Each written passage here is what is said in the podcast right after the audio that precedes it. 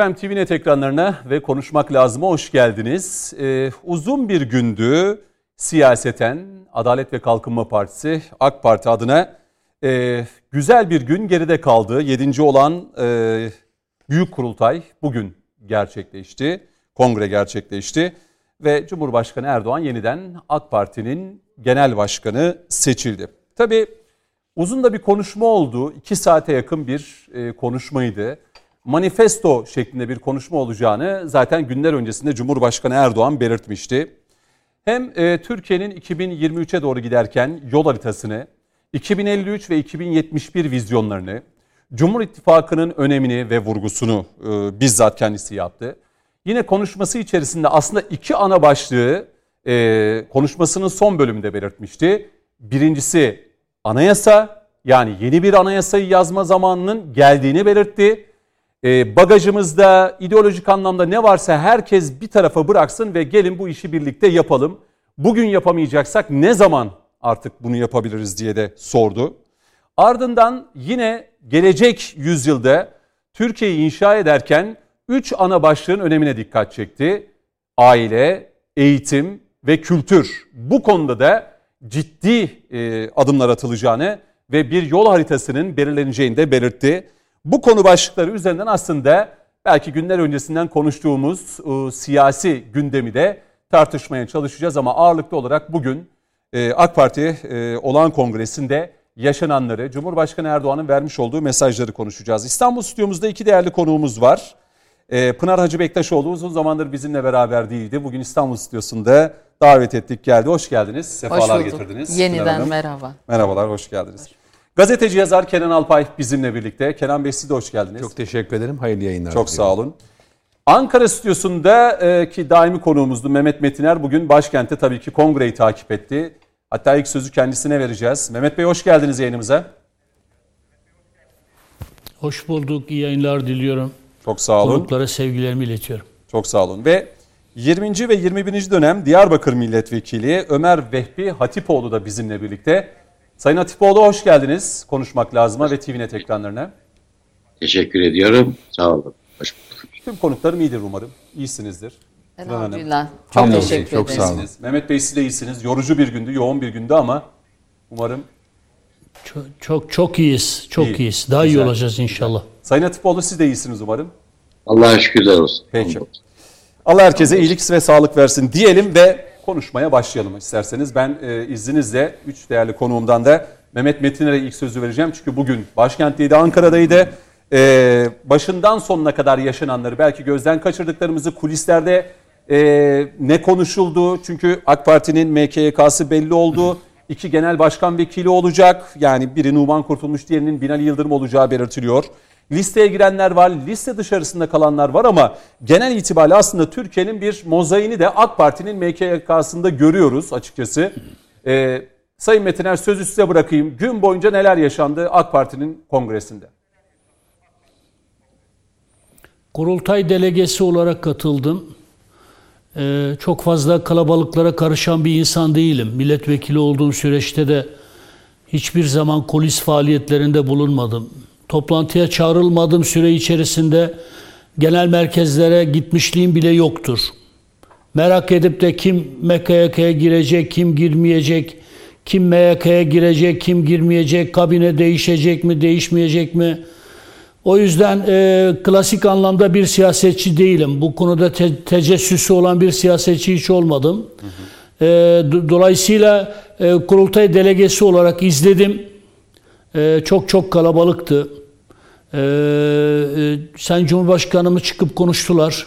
Manifesto bildiri demek zaten. Biz manifestoya da öyle bir anlam yükledik ki yani artık e, çıtayı o kadar yükseğe çıkarttık ki herkes merakla bekledi. Acaba Sayın Cumhurbaşkanı ne diyecek? Hangi somut projeleri açıklayacak? Doğrusu ben de öyle bir beklentiye girdim. Yani somut ne söyleyecek? Yani retorik olarak çok anlamlı, çok değerli şeyler söylendi. İşte aile, kültür, eğitim. E biz 19 yıldır zaten iktidardayız yani. Yani bu ülkeyi biz yönetiyoruz yani aile, e, işte eğitim, kültür noktasına. Sayın Cumhurbaşkanımız çoğu zaman eğitim ve kültür noktasındaki başarısızlıklarımıza dikkat çekiyor. Beni çok he- heyecanlandıran, çok açık e, net söylemem gerekirse çok somut bir e, proje olmadı. Bir tek yeni anayasa e, çok önemliydi. Benim için çok önemliydi. Çünkü 15 Temmuz'da e, bu millet kendi devletini sokakta topladı. Ve dolayısıyla kendi devletini oluşturdu.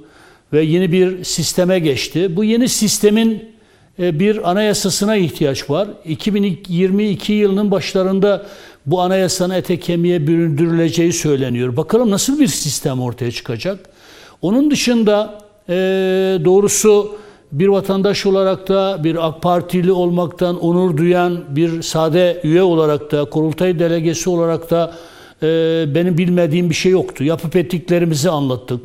19 yıldır ülke yöneten bir partiyiz. Çok şeyler yapmışız. Devasa şeyler yapmışız. Her birisi birbirinden değerli. E, başarısız olduğumuz alanlar var. E, ona da Sayın Baş Cumhurbaşkanımız şeyde bulundu zaten. E, öteki türlü ben MKK'nın e, e, üyeler üzerinden bir değerlendirme e, yapacak konumda değilim. Doğru da olmaz. E, yani e, sayın e, liderimizin kendi takdiridir. Yani kiminle e, yol yürüyeceğine kendisi karar verir, kimi nerede değerlendireceğine kendisi karar verir. MYK'sını nasıl oluşturacağına kendisi karar verir. Sonuçta 2023'e doğru giden süreçte yol arkadaşlarını. Ama burada benim e, önemsediğim şey e, siyaset yapan herkes açısından e, biz Müslümanız. Zaten Cumhurbaşkanımızın konuşmasının başında bence yaptığı vurgular çok çok önemliydi yani. Hatadan münezzeh olan bir tek Allah. Hepimiz insanız, beşeriz. Ülke yönetirken, siyaset yaparken, gündelik hayatımızda e, hatalar yapabiliriz. Bilerek bilmeyerek günahlar işleyebiliriz. Bir birbirimizi uyarmakla yükümlüyüz. Birbirimizi uyarmakla yükümlü olan kardeşler topluluğuyuz. E, Dolayısıyla değer skalamızı da inancımıza göre belirlemek zorundayız. Ömer Vehbi Bey de siyaset yaptı. Şimdi Kenan kardeşimiz de ömrünü davasına adamış bir kardeşimiz. Diyelim ki yani AK Parti'nin MKYK'sına girmedi diye onun değerinden bir şey azalmaz. Ve de birisi MKYK'ya girdiği için çok fazla değerli olduğu için MKYK'ya girmiş sayılmaz. Bizim değer skalamızı yeniden gözden geçirmemiz lazım. Ama tabanda böyle değişik kesimlerde herkes böyle bir algı içerisinde. Şunun üstü çizildi. Niye çizildi? Kimsenin üstü çizilmedi kardeşim. Kim söylüyor onları? Kimsenin üstü Sayın çizilmedi. Efendim şunlar niye? Yani bugün işte gün boyu Sosyal şunlar medyadan, niye doğru, girmedi? E, şunlar e, girmişken niye çıkartıldı? Üstü mü çizildi? Arkadaşlar yani e, bir lider düşünmüş ki kendine göre bir şekillendirme yapıyor. Kime ne rol vereceğine kendisi karar veriyor. Bir görev değişimidir. Yani hiçbir makam, hiçbir makam ömür boyu bir şahsın üstünde kalmaz. Bir de biz şuna inanırız yani e, biz bu davanın bir neferiyiz ya. Yani görev alanlar değerli, görev almayanlar değersiz kabul edilecekse, değer anlayışımızı bunun üzerinden e, şekillendireceksek birbirimize haksızlık etmiş oluruz.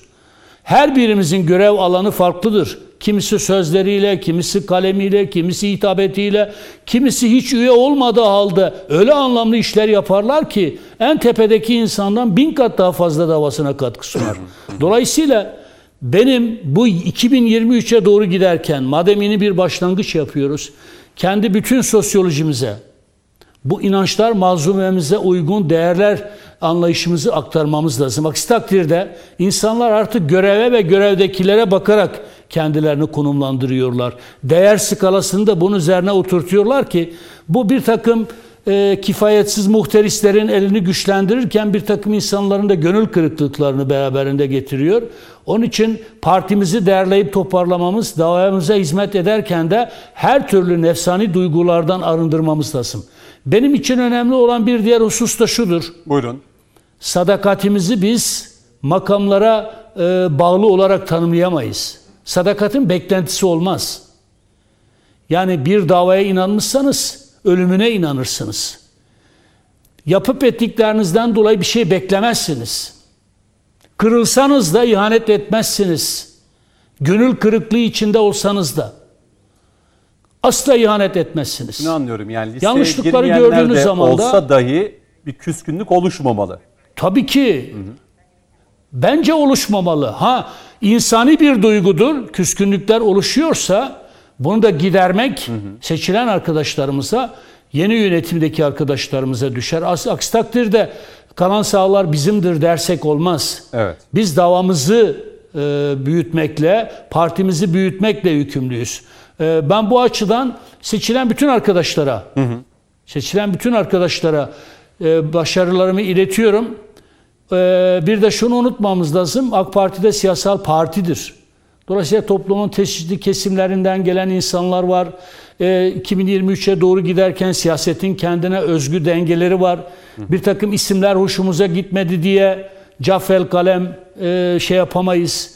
Bir, bir kısım isimler çok hoşumuza gider, bazıları hiç hoşumuza gitmez. Evet. Ama birlikte siyaset yapıyorsak birbirimizin hukukuna riayet edeceğiz. Bir de emaneti ehline teslim edeceğiz. Bu emanet e, çok çok önemlidir. E, görevi ehline teslim edeceğiz. E, yeni insanlara şans tanıyacağız. E, Cüneyt kardeşim. Evet. Genç, yetenekli insanlara şans tanıyacağız. Bu makamlar gerçekten gerekli makamlarsa yani yap, yap hepimiz yaptığımız kadar yaptık ya başkaları da gelip yapsın Tabii yani. şu çok önemli. Yani ayet-i kerime ile bitireyim. Tabii. Ayet-i kerime ile bitireyim. Benim için bu çok önemlidir. Kitabımda da bunu işledim. Yeni çıkan kitabımda da. Kimsenin yanlış anlaşılmasını da istemem. Hı hı. Cenab-ı Allah diyor ya ekonomi, mal, mülk belirli bir grubun zümrenin elinde dolaşan bir şeye dönüşmesin diyor ya. O tekelcilik. Hı hı. Siyasetin de belirli isimler etrafında ilalebet, ila nihaya sürdürülen bir meslek haline dönüşmemesi lazım. Peki. Yani işte geçmiş dönemlerde gördük yani. Cumhurbaşkanı oluyor. Tekrar görevi bitince ya bana başbakanlık koltuğunu hazırlayın ben geliyorum. Genel başkanlık koltuğunu hazırlayın geliyorum. Yoksa giderim. Başbakan yapıyorsunuz, genel başkanı yapıyorsunuz. Görevi değiştiği andan itibaren bunlara da yol açmamak lazım. Ya bir makamlar inançlarımızdan daha değerli değildirler. Makam sahipleri de hepimizden çok daha değerli olduğu için o makamlara getiriliyor değildirler. Birbirimize değer vererek davamıza sahip çıkarsak sanıyorum partimizi çok daha büyütürüz. 2023'te de inşallah amaçlarımıza ulaşırız. Hayırlı uğurlu olsun diyorum. Hayırlı olsun. Yine soracağım sorular olacak tabii. Sizi böyle bırakmayacağım yani kongreden çıkan durumu ama anladığım kadarıyla biraz e, yani e, bu aday listesi açıklandıktan sonra sosyal medyada da gördüğümüz kadarıyla e, Sayın Metin'in belirttiği gibi yani işte küskünler, işte neden listede ben yoktum vesaire ama genel itibariyle baktığımızda aslında hani 50 kişiden 75'e çıkan bir MKK listesini görüyoruz. 19 kadın üye var ki Pınar Hanım size döneceğim şimdi. Ee, ve e, yani bölgesel, etnik, mezhepsel yani her açıdan herkesin bulunduğu e, bir MKK listesini de görüyoruz. Çünkü e, bir anda AK Parti Genel Başkanı olan Erdoğan'ın A takımdan bahsediyoruz. Yani bu hani bu 75 kişi A takım ama e, geride ve tabanda teşkilatta ya A takımın belki vermiş olduğu mücadeleden kat be kat daha mücadele veren e, partiye gönül vermiş insanlar var yani. Mesela A bir takımı da Evet. A takımı da bize ait bir kavramsallaştırma değil. A takımı, Yani B A takım takımı, diyelim C da ne takımı. diyelim? Hepimiz Yani- bir takımız. mutlaka mutlaka. Hepimiz bir takımız, bir aileyiz yani. Evet.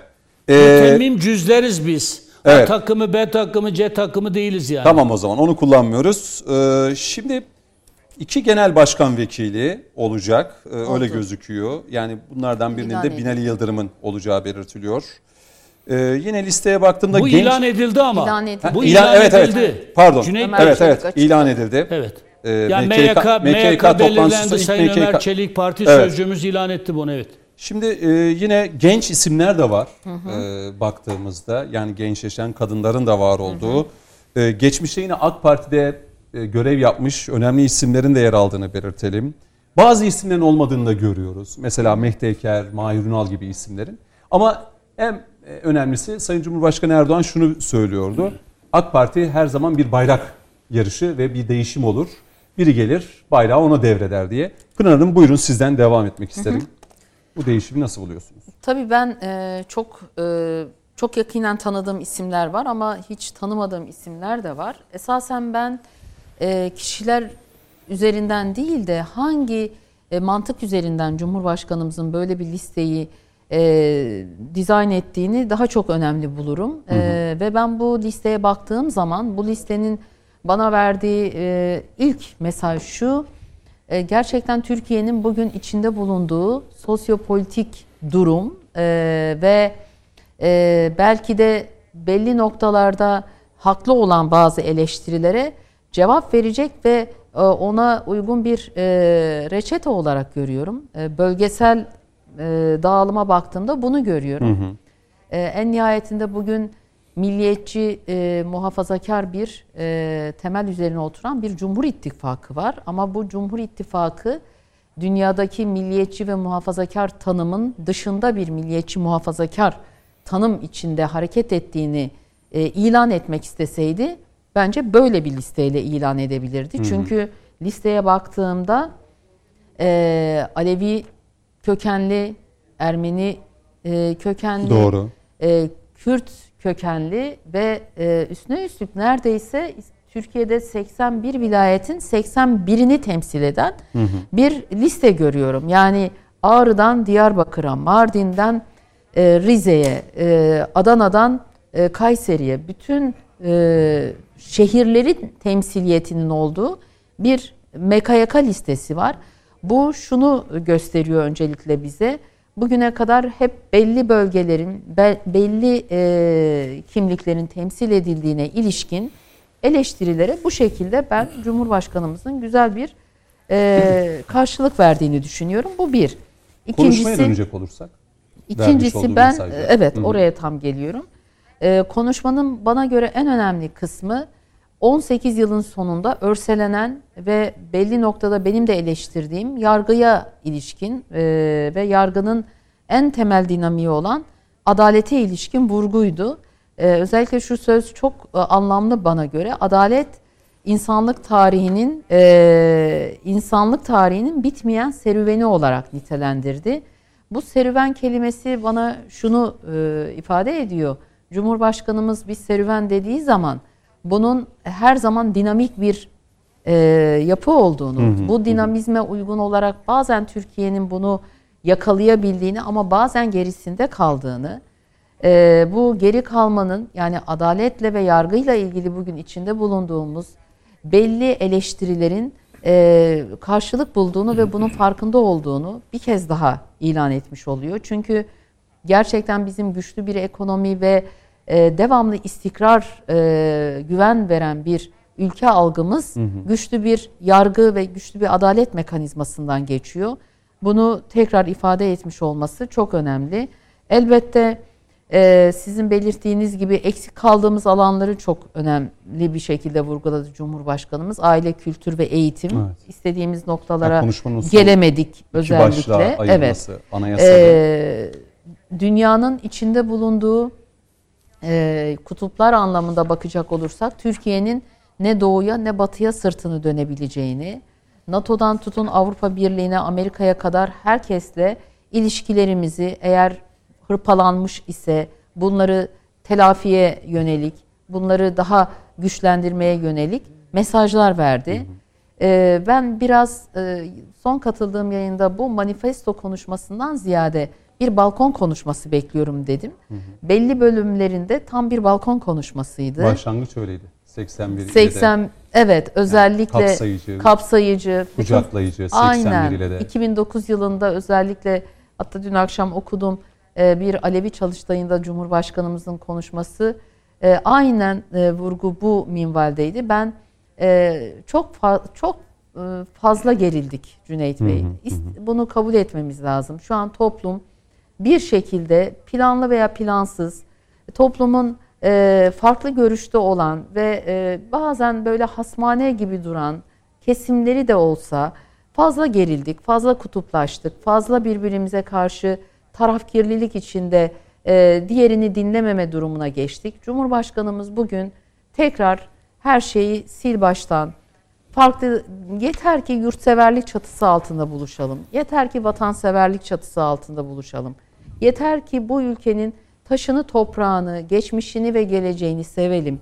Onun dışında farklı düşünebiliriz. Ki o cümle bu önemliydi. Hani, çok, evet. E, yani tüm ideolojik ve kişisel Kis, bagajlarımızı aynen. bir kenara bırakalım. Ama ortak paydamız Hı-hı. kesinlikle ve kesinlikle ülkemizin her daim saldırı altında olma durumu oldu ve olma durumu olmaya da devam edecektir. Hı hı. Bu e, saldırılar karşısında bir araya gelebilme e, yeterliliğine, niyetine, arzusuna e, sahip isek hı hı. farklılıklar, e, birbirimize karşı bazı beğenmediğimiz e, yanlarımız asla ve asla bizim bir araya gelme idealinden ayırmasın. Bu çok önemliydi. Çünkü Cumhurbaşkanımız bugün 2053 vizyonunu ortaya koydu. 2023'e çok az kaldı. Hı hı. E, bu yönüyle ben e, bugün listede gördüğüm bazı isimlerin e, eleştiri yapan ama o eleştiriyi yaparken e, hükümet veya iktidar olarak içinde bulunduğu yapıya ze, e, zarar vermeden ama eleştirilerini dile getirmiş insanlar olduğunu da görüyorum. Bu da demek oluyor ki eleştirelim ama eleştirirken e, şey yapmayalım. Yani e, temel o duygudan, sevgi, bağlılık, saygı, bağlılık duygularından ayrılmadan eleştirebiliriz. Bugün bir politika, e, bir e, geçen hafta örneğin e, bir İstanbul Sözleşmesi ile ilgili bir fesih kararı verildi. Buna ilişkin birçoğumuzun fikirleri farklı farklı ama bunu yaparken Türkiye'nin işte sonu geldi. Kadınların artık e, yani can güvenliği yok. Can güvenliği yok. Yani Belki kadınlar birazdan konuşacağız. Patır, yani bu, bu, bu bundan çıkarsak eğer herkesle bir araya gelebiliriz. Çok önemsiyorum. Ee, anayasa konusu çok önemli. Bugün biz ne kadar güçlü demokrasiye sahip ol, olma yolundayız. Ama olduğumuz noktada yine unutmayalım ki gömleğin üst düğüm, düğmesi halen, halen yanlış e, iliklenmiş olacak. Hı hı. Çünkü mevcut anayasa bir askeri darbe anayasası, güçlü hukuk, güçlü demokrasiye sahip olduğumuz gün bile darbe anayasasının olduğu bir ülkede bu e, beyaz masadaki bir siyah hmm. e, boya gibi, damla gibi fark edilecektir. Darbe anayasasından kurtulmamız lazım bir maddesi bile değişmemiş olsa bu darbe anayasasıdır. Doğru. Bu konuda muhakkak bir araya gelmek gerekir. Bunun da bütün muhalif e, partilere çağrı Birazdan olarak belki gireceğiz hani yeni anayasada vermiş olduğu mesajlar. Bu arada tabii hani biz konuşmak lazıma devam ederken güzel bir haberi de paylaşalım. A milli futbol takımımız da Hollanda karşısında şimdi bir ses mol sesleri gelince baktım e, A milli takımımız 3-0 önde Hollanda karşısında. Dünya Kupası elemeleri için. Bunu da e, Maşallah. iletmiş olayım dedim yani. 3-0'lık bir skor. Burak Yılmaz, Burak Yılmaz ve Hakan Çalhanoğlu. Ayaklarınıza sağlık diyelim çocuklar. Ve şimdi Sayın Cumhurbaşkanı Erdoğan bugünkü bu konuşmasında e, Türkiye 2023 hedeflerine, 2053 vizyonuna bu ittifak, Cumhur İttifakı'nın önemini de bir kez daha vurguladı. Bu ittifak ulaştıracak dedi. Türkiye yeni dünya düzeninin asli unsurlarından biri olacak dedi. Yani yeni anayasanın yapımıyla birlikte aile, kültür ve eğitim ve tabii ki teknolojide e, ilerlememizle birlikte e, yeni dünya düzeninin asli unsurlarından olacak dedi. Tüm terör örgütlerini hezimete uğrattık dedi ki Cumhurbaşkanı Erdoğan bu konuda çok haklı. E, son günlerde piyasalardaki dalgalanmayla alakalı e, bu dalgalanma Türkiye'nin gerçeğini, Türk ekonomisinin gerçeğini e, ve yarını yansıtmamaktadır, yansıtmıyor dedi. Yeni anayasa herkesi kapsayacak dedi. Ve e, tabii ki şu önemliydi. Geleceğimiz için önce aileyi sağlama alacağız. İstanbul Sözleşmesi'ne dair de cümleleri vardı. Ee, Kenan Alpay size devam etmek isterim. Hani kısa kısa başlıkları da şöyle hatırlatayım Hı. istedim izleyicilerimiz için. Buyurun. Ne dikkatinizi çekti bugünkü Şimdi tabii e, uzun bir konuşma yaptı Sayın evet. Cumhurbaşkanı. 20 e, sayfayı aşkın bir e, konuşma. 40 Ve evet bu sayfa. konuşmada ben demek ki puntoları epey küçültmüşüm. Evet. evet bu konuşmada aslında sürpriz mahiyetinde bir e, vurgu yoktu. E, yani siz de sayın birileri evet yani birileri şöyle dedi. Yani öyle bir şaşırtıcı konuşma yapacak ki gibi bir e, bahis açtın ama böyle bir konuşma olmadı. Hı hı. Konuşmaya başladığımız zaman e, baktığımız zaman neler görüyoruz? Yani ee, önce Türkiye'nin nasıl bir zorluk yaşadığına ilişkin, Nereden nelerden geldiğine yani? ilişkin bir vurgu yaptı. Orada mesela bence yaptığı vurgular da tarihi mesela Alparslan'la Malazgirt zaferiyle başlatması önemliydi. Bu Talmışoğlu Süleyman'a bir atıf yapması Anadolu Selçuklu, sonra hı hı. Fatih Sultan Mehmet'e, ardından milli mücadeleye Mehmet Akif'e, Menderes'e, nihayet Özal'a ve Türkeş ve Erbakan'a. Aslında bu süreç bence aslında Cumhur İttifakı'nın da kurulduğu bir silsileye damarı atıftı yani. Çünkü e, görebildiğim kadarıyla e, açıkça Milliyetçi Hareket Partisi'ne ve lideri e, Devlet Bahçeli'ye çok şükranlarını, teşekkürlerini ifade ettikten sonra Cumhur İttifakı'nın da devam edeceğine ilişkin böyle güçlü vurgular yaptı. Demek ki yani bu kongrede temel meselelerden bir tanesi AK Parti'nin Cumhur İttifakı üzerinden ortaya koyduğu siyasete tarihsel bir kök bulma hı hı. ve o tarihsel olarak ifade ettiği köke de bugün e, diyelim ki can veren, kan veren MHP'ye dönük bir teşekkür. Ve sen ne dersiniz Kenan Bey ona? Şimdi Cumhur İttifakı, evet, Cumhur İttifakı yani kimlik yani. olarak da Hı-hı. muhafazakar milliyetçi. Hı-hı. Yani Hı-hı. daha önce muhafazakar demokrat. Hı-hı. İlken daha çok yani şimdi ön plana çıkan şey muhafazakar milliyetçi oldu. Çünkü biraz bölgesel şartların da ortaya koymuş oldu. Efendim NATO ile Amerika ile Avrupa Birliği ile Rusya ile efendim Libya'da, Doğu efendim Akdeniz'de ve benzeri bölgelerde ya da devletlerle ortaya çıkan gerilimler ister istemez Tayyip Erdoğan'ın temsil ettiği hükümeti de milliyetçi e, bir e, vurguyu öne çıkartmaya mecbur tutmuş anlaşılan. Şimdi orada baktığımızda e, sağlık politikasını anlattı. İşte yapılan hastaneler, hizmetler. Sanayi ve teknolojiden bahsederken orada kaç tane organize sanayi bölgesi vardı, şimdi ne oldu? Teknolojik anlamda ARGE'lerin durumu neydi, teknoparkların durumu neydi? Bunlara vurgu yaptı. Ulaşım meselesi hep bildiğimiz mesele zaten. Duble yollardan efendim Osman Gazi Köprüsü'nden gidip Avrasya'dan falan. Fakat orada eğitim ve enerji meselesini de değerlendirirken enerji meselesinde nükleer güç olmaya dönük bir atıf vardı. Eğitim meselesine ilişkin orada bence e, okul sayısı, derslik sayısı ve benzeri vurgular yaptı. Ancak şimdi konuşmanın sonuna baktığımızda Sayın Cumhurbaşkanı aile kültüründe yaşanan sıkıntılara atıf yaptı. Fakat eğitim meselesini değerlendirirken gördüğüm en temel zaaf eğitimi rakamlar üzerinden değerlendirmesiydi. Yani siz 19 yıllık bir iktidarın sadece derslik, efendim verilen kitaplar, açılan üniversite sayısının şuradan şuraya gelmesi, okul sayısının şu olması, zorunlu eğitimin 12 yıl falan bence burada bir sıkıntı vardı. Yani eğitim gerçekten de AK Parti açısından bakıldığında nitelik bizim nitelik. evet bizim nitelikli diyebileceğimiz ahlaki anlamda, adalet anlamında, merhamet anlamında, köklere, geleneklere bağlılık, modern dünyayı tanıma ve analiz etme ya da bunların hepsini sentezleme noktasında cidden gerekli düzeyde bir atılım yaptı mı ben buna evet diyemeyeceğim. Burada o zaman bir öz eleştiri beklerdim açıkçası ama meseleyi sadece rakamlar üzerinden ortaya koyduğumuz zaman Gerçekten büyük Sayın bir atılım Cumhurbaşkanı'nın son bölümdeki konuşmasında aile, kültür ve eğitim konusunda özel Buraya da geleceğim şimdi. Bence. Evet, bence evet. biraz yani öz eleştiri ama orada biraz da şunu şunu yapmamız lazım demesi lazımdı. Güvenlik meselesi önemliydi. Anayasa meselesindeki vurgu da önemliydi. Çünkü dedi ki yani tek parti dönemine atıf yaptı. Bunu açıkça faşizm Lütfen olarak... Lütfen lafınızı unutmayın Kenan Bey. Şu cümle ben de not almıştım özellikle çünkü mutlaka değinecektim ben de akli ve kalbi rehber edinmek yerine sadece nefis ve zeka üzerine kurulu bilginin çocuklarımıza aktarıldığı bir eğitim sistemi bizi haktan, hakkaniyetten, irfandan, hikmetten uzaklaştırıyor. Türkiye'nin 2053 vizyonunun hamurunu aile, eğitim ve kültürle yoğuracağız. Ama yoğuracağız evet. hala.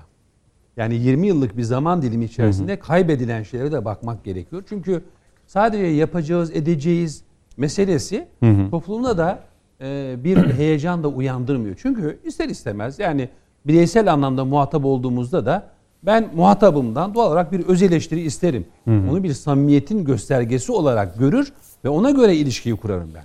Orada mesela güvenlik meselesinden sonra kültür aile meselesi, anayasa meselesinde hı hı. yaptığı vurguda silahların gölgesi altında halka dayatılan anayasadan bahsetti ve hı hı. onun meşru olmadığını ifade etti.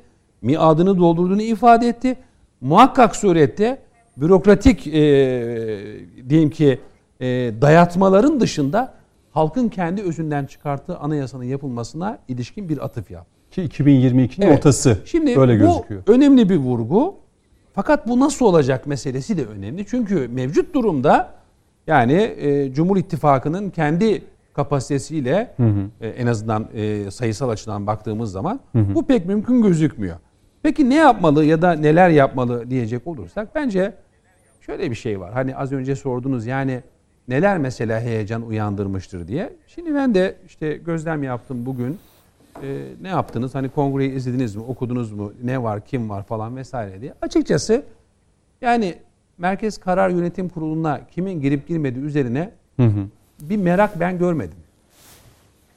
Böyle bir merak işitmedim. Ha vardır yani çok böyle hani Ankara'ya gitmiş, kurultaya katılmış, ne bileyim efendim il yönetiminde ilgili Beklenti olan insanlarda olabilir. birilerinin vardır yani teşkilatta olanlar. Hmm. Ama toplum açısından baktığımızda bir karşılığı olmadığını düşünüyorum. Nedenine gelince şimdi birkaç gün önce yaşanan diyelim ki dolar üzerinden altın e, üzerinden yaşanan sıkıntı ve o sıkıntı ile hemen eş zamanlı olarak efendim e, İstanbul Sözleşmesi'nin kaldırılması, efendim Naci Ağbal'ın görevden alınması, yeni bir görevlendirilmenin yapılması bir noktada aslında toplumda şöyle bir şey yaptı. E, tamam güzel hani biz Tayyip Erdoğan'a güveniyoruz. Onun reis olduğuna, Cumhurbaşkanı olduğuna canı gölden katılıyoruz. Darbecilere meydan okudu. PKK'ya, efendim FETÖ'ye, askeri vesayete karşı dik durdu. Ee, uluslararası sisteme karşı dik durdu. Ama neticede bir de sorunumuz var şu anda. Ekonomik anlamda işsizlik var, enflasyon var. Buna ilişkin çözüm beklentileri nedir sorusuna da somut karşılıklar bekliyordu. Benim görebildiğim kadarıyla dayanıklılığı yani ekonominin dayanıklılığına vurgu yapıldı. Hı hı. Sabır telkin edildi. Ama nihayet hani açılım ne olur denildiğinde şöyle bir cümle kurdu Sayın Cumhurbaşkanı. Yani mesela battık laflarına inanmayın. Tamam onu ee, söyledi. Bugünkü e, ve dedi ki tablo durumu yansıtmıyor evet, bugünü ve ki, yarını. Evet, e, altın şoklara ve, dayanıklılığımızı da ispatladık evet, aynı zamanda. Hani, dedi ki altın ve doları olanlar dedi lütfen bunu hı hı. ticarete, piyasaya kazandırsınlar dedi. Demek ki yani şu anda halkın ekonomik anlamda güvene e, ihtiyaç duydu da Cumhurbaşkanı tarafından ifade edilmiş oldu. Yani niye ben elimde altın tutuyorum? Niye dolar tutuyorum? E, mesela 3 sene önce yoktu böyle bir şey. Yani AK Parti dönemi geldiğinde döviz bürolarının öneminin bir kısmı kapanmıştı.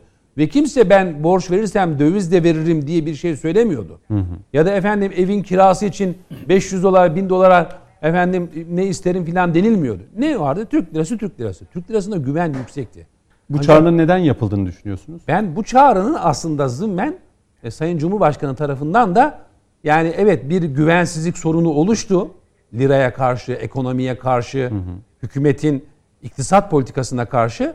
Ama siz sabredin biz bu işin üstesinden geleceğiz diyerek bir noktada topluma, halka bir güven vermek istendi. Ki bu arada e, bunu yani da yastık altı dediğimiz bu dolar ve e, döviz ya da altın e, ciddi bir rakam Türkiye'de. Çok ciddi bir rakam. Yani hani 150 milyar. Evet. 250 milyar tabii, dolar çok yani. ciddi bir rakam. Evet, Ancak evet. hani tabii neden mesela toplum bunu e, şeye katmıyor? Neden mesela diyelim ki emlak alışları azaldı? Hı hı. Neden yatırımlar azaldı? Neden şirket ortaklıkları azaldı? Neden borsaya yatırımda diyelim ki %6'lık bir kayıp yaşandı gibi hı hı. sorulara da bir noktada e, cevap verilmesi lazım. Şunun için söylüyorum bunu. Şimdi mesela e, Binali Yıldırım'ın ve Numan Bey'in de Numan Kurtulmuş'un da e, genel başkan, genel başkan vekili, olması. vekili olarak olması, Ömer Çelik'in yine sözcü olarak kalması, efendim ne bileyim diğer isimlerin e, olması söz konusu. E, efendim Özlem Hanım diyelim ki başka bir görev verildi. Halkla ilişkiler ve sivil toplum Halkla ilişkiler ve sivil Hı-hı. toplum verildi. Hamza da işte belli bir görev. Hayati Tanıtım ve medya belli başkanı. bir görev. Efendim Ali İhsan Yavuz mesela bir başka görev. Seçim işleri başkanı. Olmamış. Yine aynı işler değil mi? Yani Hı-hı. seçim işleri. Ben o zaman şöyle düşünüyorum. Acaba Ali İhsan Yavuz gerçekten başarılı mıydı diyorum. Çünkü ben hemen aklıma 31 Mart seçimi geliyor. 26 Haziran İstanbul seçimi geliyor. Hı hı. Ben başarılı bulmadığımı burada açıkça ifade etmek istiyorum müsaade. İsimler üzerinden gidersek eğer. Gidersek Peki. evet.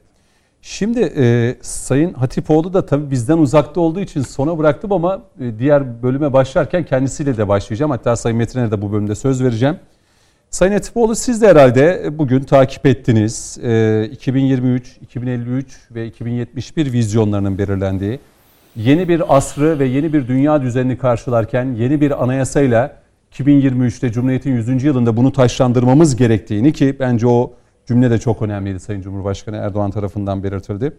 Ee, genel anlamda verilen mesajlar, aile, eğitim, ekonomi, dış ilişkiler, e, Türkiye'nin geleceği, terörle mücadele, İstanbul Sözleşmesi yani birçok konu başlığında kısa kısa değerlendirmeler oldu ama sizin E, dikkatinize en çok ne çekti efendim? Evet teşekkür ediyorum. Öncelikle bütün arkadaşlara iyi akşamlar diliyorum. Stüdyonun dışından katıldığım için e, ben de ciddiyetle e, takip ediyorum. Ne güzel, çok sağ olun. Çok sağ olun. Şimdi öncelikle e, İktidar Partisi bir kongre yapmıştır.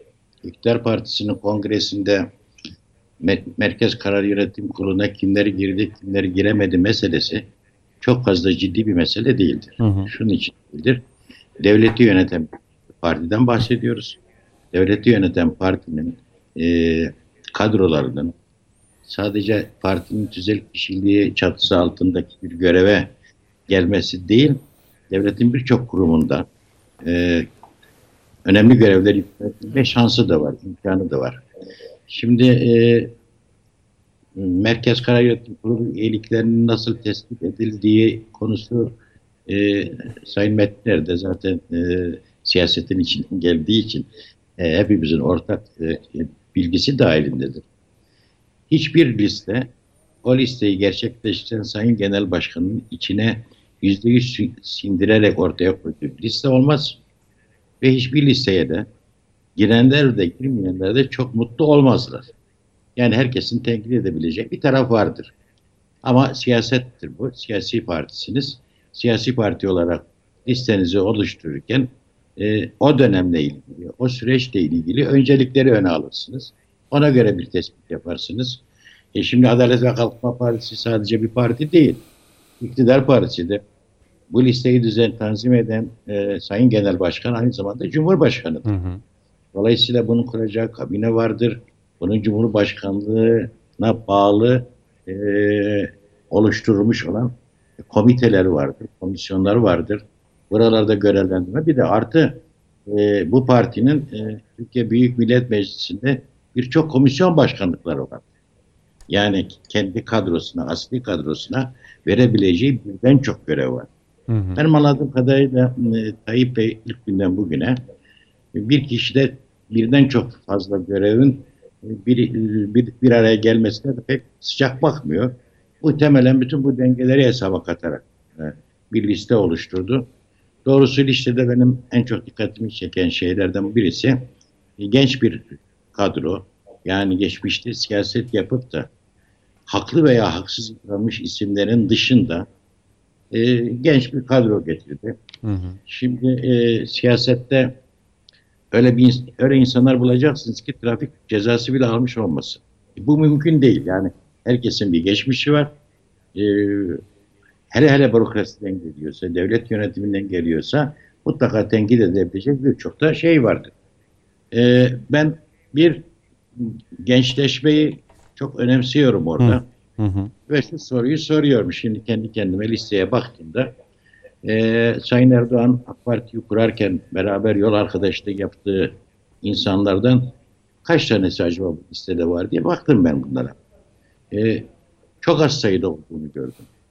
Veya e, bundan 5 yıl önceki, 10 yıl önceki hatta listede var olup da e, bugün olmayan insanlar nelerdir bakıyorsunuz. Yine çok az sayıda geçmişten gelen arkadaş var. Eğer bu genç kardeşlerimizi siyasete kazandırmak, eğitmek ve geleceğin Türkiye'sine takdim etmek maksadıyla bu amaçla yapılmış bir şeyse bu çok değerlidir, çok e, saygı duyulacak bir şeydir. E, birincisi bu. Yani AK Parti iktidar partisidir. Hı hı. AK Parti'nin kendi kadrolarına sunacağı, görevlendireceği birden çok makam vardır. Bunları da değerlendirir. E, ve buradan da belki ilerideki bir e, hükümet değişikliğindeki kabinenin de e, ana şey vardır. Ne derler adına? E, anahtarı ve e, satır aralarını okuduğumuz zaman hı hı. E, kimlerin nerede olabilme ihtimali vardır sorusunun da cevabını siyaseten ben kendi kendime e, görebiliyorum. Bu nedenle e, liste üzerinde çok fazla durmak istemiyorum. E, Pınar Hanım e, listenin e, Türkiye'nin sosyoekonomik ve sosyopolitik yapısına e, olan uygunluğunu ifade ettiler zaten. Hı hı hı. E, bu dengeler ne kadar gözetilmiştir doğrusu ben bundan pek fazla emin değilim. Ama e, ümit ediyorum ki e, ben yanılıyorum. e, öyle düşüneyim. Çünkü AK Parti herhangi bir parti değildir. Bu ülkeyi 18 yıldır yöneten bir partidir. Günahıyla, sevabıyla, yaptıklarıyla yapamadıklarıyla ortadadır. Bu açıdan e, listeyi çok fazla önemsemediğimi altını çizmek istiyorum. Peki. Verilen genel, mesajlar içerisinde genel Sayın Atipoğlu. Asıl önemli olan budur zaten. Şimdi herkes Sayın Cumhurbaşkanı'nın çok farklı şeyler söyleyeceğini bekliyordu. Hı hı. Bu e, işin tabiatına aykırıdır. Niçin aykırıdır? Sayın Cumhurbaşkanı 3 ay 5 ay bekleyip bir gün konuşan insan değil ki. Her gece televizyon ekranlarında hemen hemen açılışlarla, parti kongreleriyle vermek istediği mesajları zaten aylardır veriyor. Doğru. Dolayısıyla da hiç söylemediği, buna kadar hiç söylemediği ama bugün söylediği ne var sorusunun cevabı çok azdır. 3-4 cümleyle ifade edilebilir. Yani geçmişte... Neydi size göre yani söylemediği şey Sayın ben, Atipoğlu? Benim için önemli olan Sayın Cumhurbaşkanı'nın hepimizin bildiği ve takdir ettiği hizmetleri sıralaması değil. Çünkü hı hı. zaten biliyoruz. Ve Adalet ve Kalkınma Partisi'nin bugüne kadar ülkeye yaptığı maddi kalkınmaya ilişkin, altyapıyla ilişkin, hı hı. E, savunma sanayinin konusundaki başarılarıyla ilgili e, e, hizmetleri sıralayacak olursa sabaha kadar bitmeyecek kadar güzel işler yaptı. Ama AK Parti'nin bana göre de e, 18 yıllık iktidarı sürecinde e, başarılı olamadığı iki tane temel alan var. Bunlardan birisi eğitim. Şimdi Sayın Cumhurbaşkanımız eğitim sektöründe yapılan yatırımları sıralıyor. E, ne kadar destek kazandırıldığını söylüyor. E, yapılan hizmetleri anlatıyor. Bunlar hepsi doğrudur. Ama ben dönüp şu soruyu soruyorum. Ben de eğitimciyim. E, Tarih Terbiye Başkanlığı yapmış bir insan. Yani bu eğitimin şube müdür yardımcılığından başlayıp genel müdürlüğüne kadar tüm kademelerinde görev yapmış bir insan. Hı hı hı. Şimdi şu soruyu soruyorum. Biz AK Parti iktidarından önce yetişmiş olan e, e, nesli, gençliğin çok iyi yetiştiğini düşünüyor muyuz, düşünmüyor muyuz? Eğer düşünmüyorsak bir e, nesil derslik sayısıyla, öğretmen sayısıyla, öğretmene verilen ücret de falan düzenlemez, düzelmez. Soru bir, 18 yıldır eğitim programında, müfredatında ne tür değişiklikler yaptık? Gelecek nesillere dünyaya karşı yarışacak niteliklerde eleman yetiştirebildik mi? Bir. İki, bugün 25 yaşında, 30 yaşında olan çocuklar, gençler AK Parti iktidara geldiğinde çocuktu, ilkokul seviyesindeydi. Sonra işte eğitim kadın. Biz mesela 20 ile 30 yaş arası hı hı. bölüm ele alalım. Bu yaştaki kardeşlerimizin, genç kardeşlerimizin e, çok iyi yetiştiğine, dünya çapında değerler olduğuna, dünyayla yarışabilecek güce sahip olduğuna, evet. Türkiye'nin milli, manevi, ahlaki ve kültürel değerler gelecek nesillere aktarabilecek nitelikte yetiştirilip yetiştirilmediği sorusunu soracağız. Ben böyle bir farklılık görmüyorum. Yani benim e, Milli Eğitim Bakanlığı'nda görevli olduğum dönem ANAP dönemiydi. Yani e, bürokrat olarak görevli evet, olduğum dönem. Evet. E, o dönemde kitap muhtevası neyse çok az değişikliklerle bugün aynen devam ediyor. Oysa e, Sayın Cumhurbaşkanı çok güzel söylüyor. Diyor ki ezberci bir nesil değil. Üretecek bir nesilden bahsediyor. Hı hı, hı. Teknolojiyi çok iyi kullanabilecek bir nesilden söz ediyor. Yani demek ki Sayın Cumhurbaşkanımız bizim yapmamız mümkün olan eleştiriyi kendisi görüyor ve ediyor. Şimdi burada beklentimiz nedir? Sayın Cumhurbaşkanı ortaya koyduğu bu eleştirinin ilgililerce ete kemiğe bürünerek ortaya konmasıdır. Birincisi bu. Peki. Kültür alanında yaptığı e, e, atıfı da çok önemsiyorum. Bana göre Adalet ve Kalkınma Partisi iktidarı döneminde yapılmış en büyük hatalardan birisi Turizm ve Kültür Bakanlığı'nı birleştirmek olmuştur. Kültür Bakanlığı, Turizm Bakanlığı'nın altında ezilmiştir. O şemsiyenin altında kaybolmuştur. Bunun ekonomik gerekçeleri olduğunu biliyorum. Kültür Bakanlığı'nın bir gelir yok. Ama Turizm Bakanlığı'nın e, gelir yani e, açısından önemi var. Hı hı. Kültür politikalarını e, finanse ederiz gibi bir düşünceyle bu iki bakanlık birleştirildi. Ama milli kültür değerlerimizin korunması, gelecek nesiller aktarılması ve bununla ilgili hamlelerin yapılabilmesi için Kültür Bakanlığı'nın gerçekten çok özenle e, yeniden düzenlenmesi gerekir. Hmm. Ve buna çok ciddi önem e, vermemiz lazım. Bir diğer çok e, önemli mesele aile meselesi. Yani onu da Sayın Cumhurbaşkanımız e, atıfta bulundu. Türkiye'de ailelerin evlenme oranlarına bakarsanız. Tabii. Boşanma davalarına bakarsanız. Çocuk sayısına. Aile, çok ciddi bir problem yaşıyoruz. Ee, bu problemlerin tabii ki temel kaynaklarından birisi ekonomik sorunlardır. Amenna. Bunu hepimiz kabul etmek durumundayız. Ama onun dışında da e, sırf e, karşı mahalledeki insanların alkışını almak adına yapılmış düzenlemelerin de ülkeye hayır getirmediği görüşünü aile yapımız itibariyle. E, kadının korunması. Birazdan ona gireceğim Sayın Atipoğlu ikinci bölümde. Yani, çok önemli. ikinci bölümde gireceğim. Evet. Mutlaka gireceğim. Görüşünüzü de alacağım. Ekonomiyle ilgili 3-4 tane cümle söylemek istiyorum. Tabii hemen makro, onu alayım. Makroekonomiyle ilgili Sayın Cumhurbaşkanımızın söylediklerinin hepsinin altına imza koyuyoruz. Doğru söylüyor. Hı hı. Türk güçlü bir ekonomiye sahip bir ülkedir. Ee, çok deneyimli bir siyasetçi bir gün bana dedi ki me meclisteki bir konuşmadan dolayı Ömer Bey Bey dedi ya arkadaş dedi işe birazcık daha sağlam bakmak Ne demek istiyorsun dedim. Türkiye bölünecek ülke değil, Türkiye yıkılabilecek ülke değil dedi. Bu şeyden bir kurtulalım dedi. Çok güçlü bir ülkeyiz. Evet. O gücümüzün bilincinde değiliz.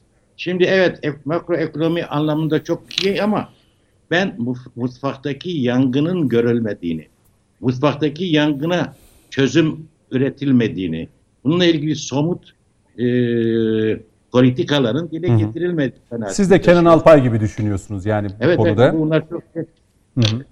İki son cümleyle biz üniversitelerde ders verirken siyaseti şöyle anlatırdık. Siyaset mümkün olanı gerçekleştirme sanatıdır. Sayın Cumhurbaşkanı'ndan kimse olağanüstü, efendim sihirli değnekle bütün bunların halledilmesi zaten bekleyemez. Hı hı. Mümkün olanı gerçekleşecek. Ama siyasetin ikinci bir tanımı var. Siyaset öncelikleri doğru tespit edebilme sanatıdır aynı zamanda. Önceliklerimizi tespit edeceğiz. Ona göre de ne çözüm varsa o çözümleri ortaya koyacağız diye düşünüyorum. Peki. Çok teşekkür ediyorum. Şimdi e, araya gideceğim ama 4-5 dakika var Sayın Metiner. Belki hani hem Pınar Hanım'ın hem Sayın Kenan Alpay'ın hem de Sayın Atipoğlu'nun da söyledikleri üzerinden bir 4-5 dakika bir toparlama yapalım. Bu bölümü bitirelim. İkinci bölüme başlarken diğer konu başlıklarına da girmek istiyorum. Buyurun.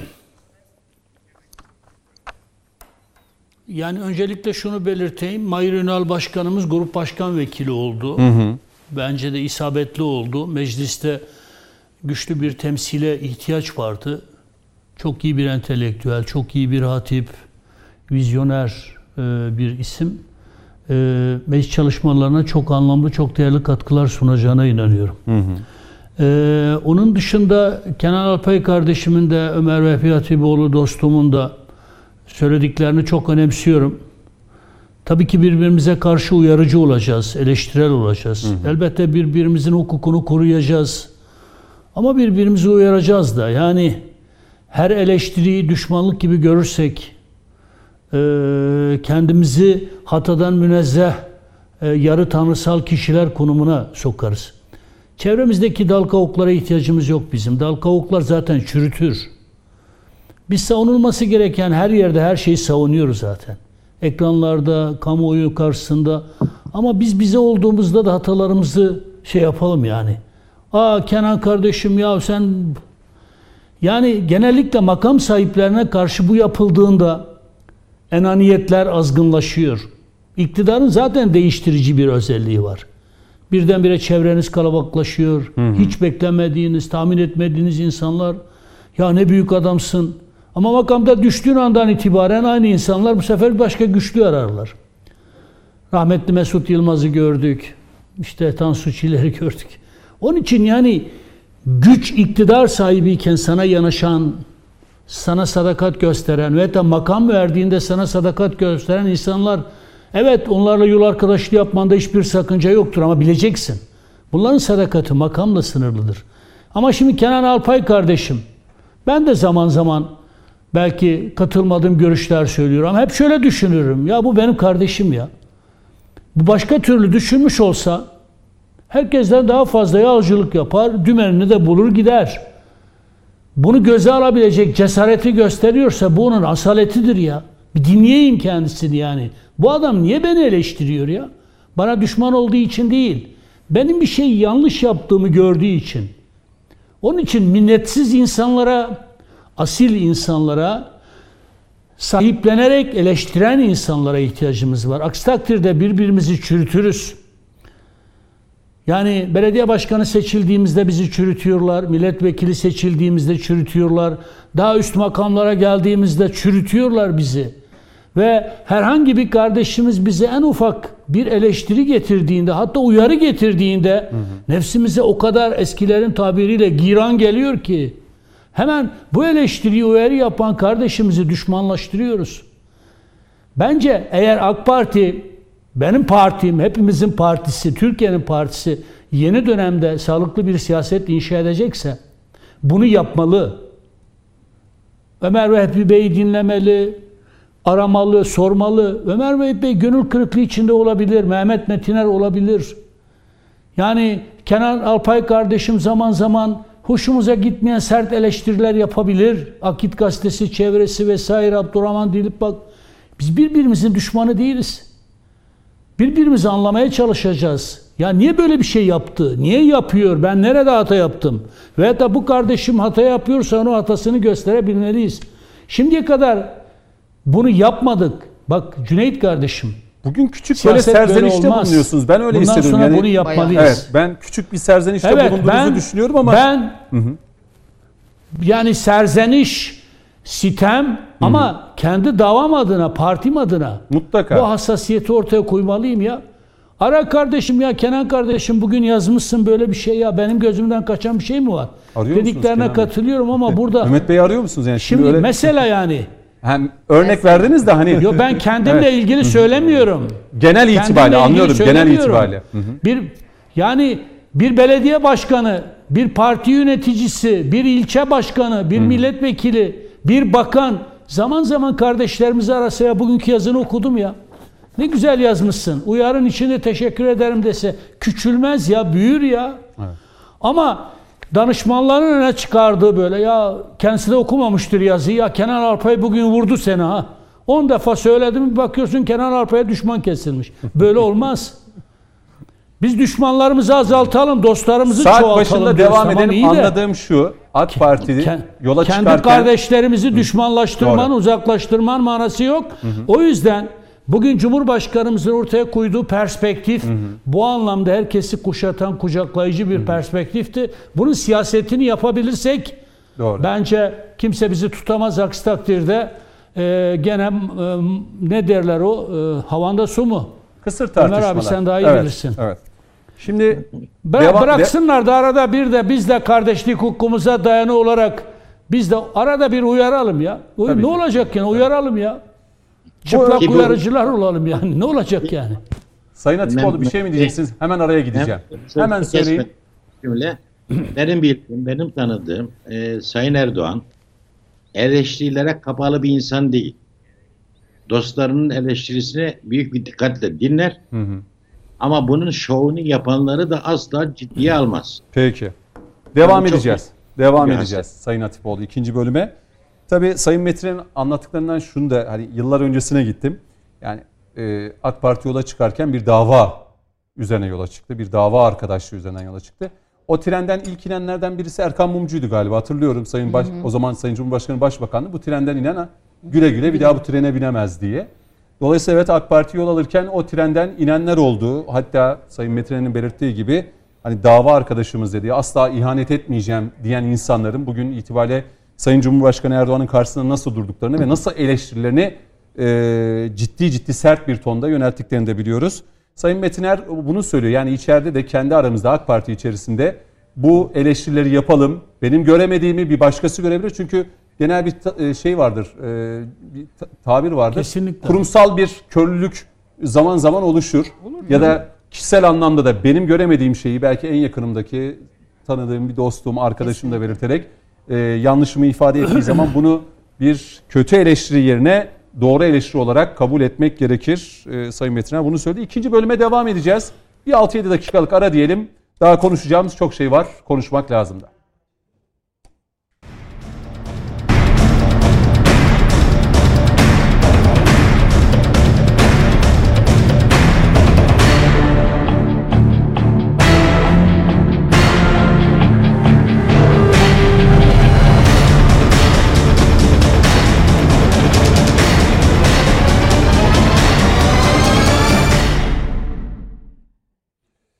Evet konuşmak lazım devam ediyor.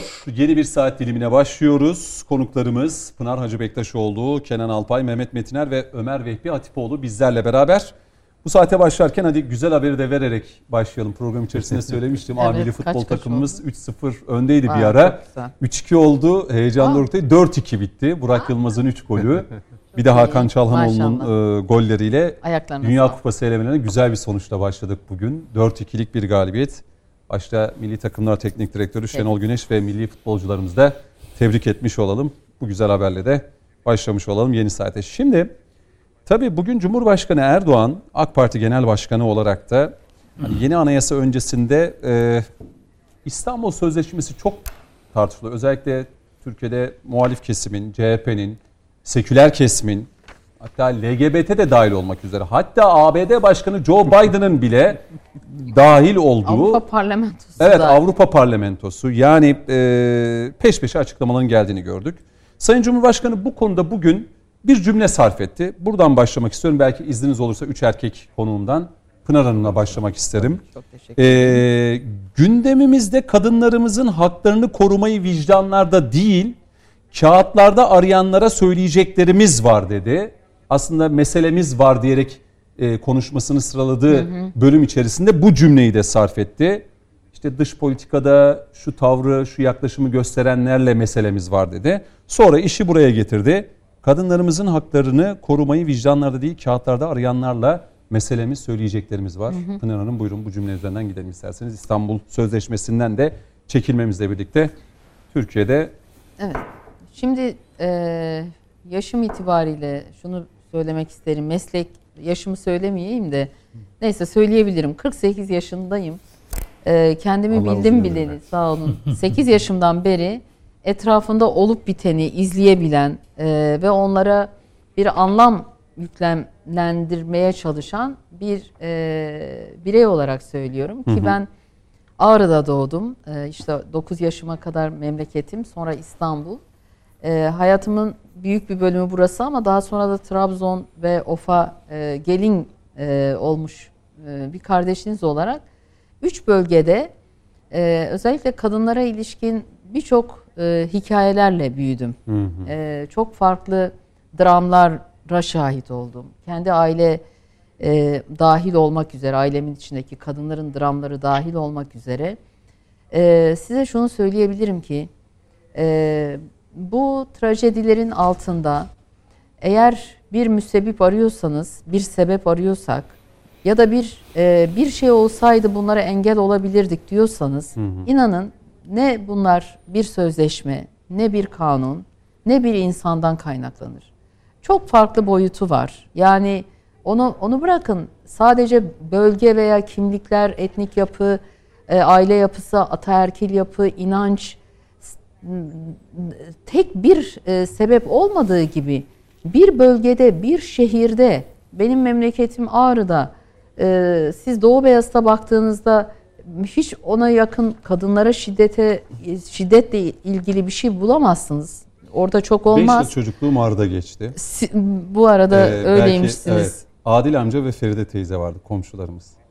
Çocuklarıyla da hala görüşüyorum o 5 yıllık süreç içerisinde ben evet. bir gün bile birbirlerine Ağrı bağırıp benim çağırdıklarını... benim de yurdumdur. Evet. Selam. Bir gün evet. birbirlerine bağırıp çağırdıklarını Çağır. bir kavga duymamışımdır. Bakın Cidden tam öyle. da işte onu söylemek istiyorum.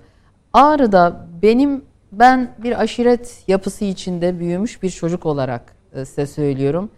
Benim ne amcalarım, ne dayılarım, ne halalarım hiçbirinde ben en ufak bir şey görmedim. Ama bu Ağrı'da hı hı. başka bir ilçede öyle farklı hikayeler duyarsınız ki inanamazsınız. Yani o yüzden ne bir e, kimliğe, ne bir inanca, hmm. ne bir bölgeye, hapsedilecek, tamamen oraya e, sebep olarak bir e, şey yapacağımız, e, ilişkilendireceğimiz bir mesele değil ki bu. Hı hı. Bugün İstanbul Sözleşmesi kalktı diye e, eyvah işte bütün kadınlar bundan sonra e, sokaklarda parça parça edilecek söyleminin de bir o kadar yersiz olduğunu belirtmek istiyorum. Bir, e, şiddet meselesi sadece bu yüzyılın değil, insanlık tarihinin meselesidir. Güçlü güçsüze her zaman şiddet uygulamıştır. Bu e, cinsiyet üzerinden erkek kadına yoğun olarak uygulamıştır. Ama e, bir bakıyorsunuz bir kadın bir çocuğa hatta kendi çocuğuna bile şiddet uygulayabiliyor. Bunun çok farklı versiyonları, nedenleri, sebepleri ve çözümleri var. Hı hı. İstanbul Sözleşmesi'ne gelecek olursak ben İstanbul Sözleşmesi'ne kadını ve aileyi koruduğunu düşünüyor musunuz sayın? E, 2011 imza... Yoksa bağlamından koparıldığını, Aynen, başka kesimlerin başlık, sahiplendiği bir eğer süreci başlık, mi yaşadık? Başlık koymamı istiyorsanız hı hı. İstanbul Sözleşmesi e, varlık nedenine baktığımızda imzalandığı dönem itibariyle hı hı. son derece e, meşru bir zemine oturan bir sözleşme iken hı hı. daha sonra dönem dönem dönem ve son geldiğimiz aşamada artık varlık nedeninden ve meşruiyet zemininden kaydırılmış, çok farklı alanlara çekilmiş. Bu çekildiği alanlarda hiç olmadık eleştirilere ve hiç olmadık da övgülere mazhar olmuş. En sonunda işlevini bu anlamda yitirmiş ve en nihayetinde e, makuz kaderine e, yenilerek fesihle sonuçlanmıştır. İstanbul Sözleşmesi başlangıç itibariyle baktığımızda gerçekten bizim kendi içimizde şiddet bu sadece kadına yönelik değil. Her türlü şiddeti ve aile içi şiddeti hı hı. önleme noktasında bizim kendi kurumlarımızı, kendi mevzuatımızı nasıl güçlendireceğimiz konusunda bize bir yol haritası çizdi. Biz bu yol haritasına göre yapmamız gereken şeylerin yüzde doksanını yaptık. Yani İstanbul Sözleşmesi ben bir hukukçu olarak yüzde doksan misyonunu zaten tamamladı diyebiliyorum. Çünkü biz şiddet olduğunda e, önleme, koruma, politika geliştirme, ve soruşturma konusunda belli eksikliklere sahiptik. Doğru. Bakın Cumhurbaşkanımız 8284 aslında birçok o şey kapatıldı. Kapatıldı. Hı-hı. Bakın Cumhurbaşkanımız bugün dedi ki adalet insanlık tarihinin bitmeyen serüvenidir. Hukuk da insanlığın bitmeyen ihtiyaçlarına göre dönem dönem şekillendirilir. 2011 yılında bizim elimizde genel hukuk uygulamalarımız vardı. Türk Ceza Kanunu'nun genel hukuk e, genel maddelerine göre biz şiddeti önleyebiliyorduk. Anında müdahale edemiyorduk. Anında müdahale ederek şiddet uygulayanı yani bıçak çekmiş, silah çekmiş adamı hemen kadından belki ya da e, çocuktan ayıramayabiliyorduk. Bu sözleşme bize bu farkındalığı yarattı ve bir mevzuatı getirdi. 6284'ü getirdi. Ben bütün tepkilere rağmen tekrar bugün söylüyorum 6284'ün uygulanmasıyla ilgili gerçekten halen ciddi sıkıntılar var. Ben İstanbul Sözleşmesi'ne karşı olan çok değerli e, yazar, çizer ve e, kendi dünyamda olan meslektaşlarıma şunu söylemek istiyorum. Bugün mahkemeler hükmü verirken İstanbul Sözleşmesi'ni gerekçe yapmıyorlar. Hı hı hı. Hüküm 6284'e göre veriliyor ve yağmur gibi koruma tedbir kararları çıkıyor. Bir öyle de İstanbul bir, Sözleşmesi'ni öyle görenler var ki sanki ya bir şey bir yorumlama bakın, tavsiye niteliğinde bulunan bir belge bakın, yani belgeden İstanbul bahsediyoruz. İstanbul Sözleşmesi'nden yani. önce hı hı. eğer bizim boşanma oranlarımız hı hı. hiç sıfırdı diyebiliyor muyuz? Hayır e, kadın cinayetleri sıfırdı diyebiliyor muyuz? Tabii ki diyelim. Sözleşmeden sonra sıfırlandı mı? Hayır. Cinayetler sıfırlandı mı? Hayır. O zaman da vardı, şimdi de var. Boşanma oranları denildiği gibi öyle açık ara falan değil. Hemen hemen 600 bin civarında olan o dönem diyelim 400-450 binse bugün 600 bin civarında boş, boşanma oranları. Cinayet denildiği gibi bakın sayılar çok manipüle ediliyor bizim ciddi anlamda bir istatistik yok elimizde. Açık ben kaynaklardan, açık Geçen kaynaklardan gün, evet, alınan haber oranlar bunlar. Gün içerisinde yaptığımız kuşak programında e, Kuzey Avrupa ülkeleri biliyorsunuz hep genelde insanların refah düzeyini ve rahat yaşama adına en yüksek, e, en yüksek hani dediğimiz ülkeler ama e, ağırlıklı olarak burada kadına e, şiddet. şiddet, cinsel taciz ve tecavüze dahil olmak üzere Finlandiya, Finlandiya İsveç, Danimarka, Hollanda, Danimarka bu ülkelerin e, en önü çektiğini görüyoruz. Evet. En önde olduklarını evet, görüyoruz. Evet, yani evet. öyle bir e, hava oluşturuluyor ki şimdi ben o günden itibaren belki araya girdim. Benim de söyleyeceklerim var izninizle hani konuşmak Lütfen, lazım da devam etmenizi isteyeceğim. Yani o gün sözleşmeden çekildiğimiz gün şöyle bir etiket açıldı. Ak, e, İstanbul Sözleşmesi yaşatır. AK Parti kadını öldürür diye. Böyle etiketler açtılar. Yani şimdi şunu unutmayalım. 20 yıl öncesinde bu ülkede hani sadece fiziksel bir şiddet değil, kadınların en yoğun bir şekilde psikolojik e, şiddete maruz kaldığı süreçleri yaşadık. Eğitim hakları İkna odaları, alındı. kamu binalarına girememeleri, öğretmen öğretmenliğini yapamıyor, Tabii. savcı savcılığını yapamıyor, o, o, hakim oluyor, Kamusal hakimliğini yapamıyor. Yok. E, bir öcü gibi hemşirelik yüksek okulundan mezun olmuş, sen buraya layık değilsin, sen buradan çıkmalısın diye o psikolojik şiddet aslında toplumumuzda e, ciddi anlamda onarılamayan en büyük şiddet. Yani bu tamam e, diğer şiddetler zaten sonuçta birisi ölüp gidiyor, diğeri de cezaevine giriyor ama bu psikolojik şiddet yıllarca devam ediyor Bakın insanlar. bu İstanbul Dolayısıyla evet. AK Parti kadınlar üzerindeki o psikolojik şiddeti ortadan kaldıran bir parti. O gün açıkçası onu gördüğüm zaman çok da üzüldüm.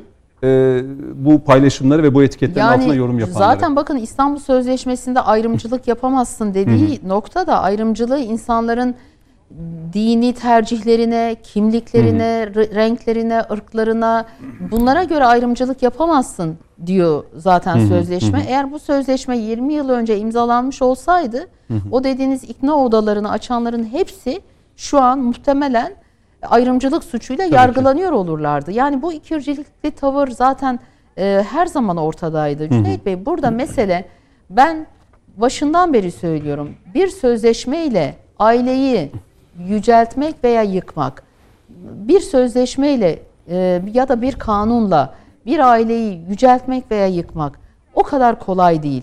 Ama bir sözleşmenin veya bir kanunun hı hı. uygulanması sırasında eğer yüz binlerce insanı mağdur ediyor iseniz artık bu kanunun veya bu sözleşmenin e, sizin toplumunuzla özdeşleşmeyen veya dokusuna aykırı gelen yanlarını görmeniz gerekiyor. İsterse bundan 3 kişi mağdur olsun.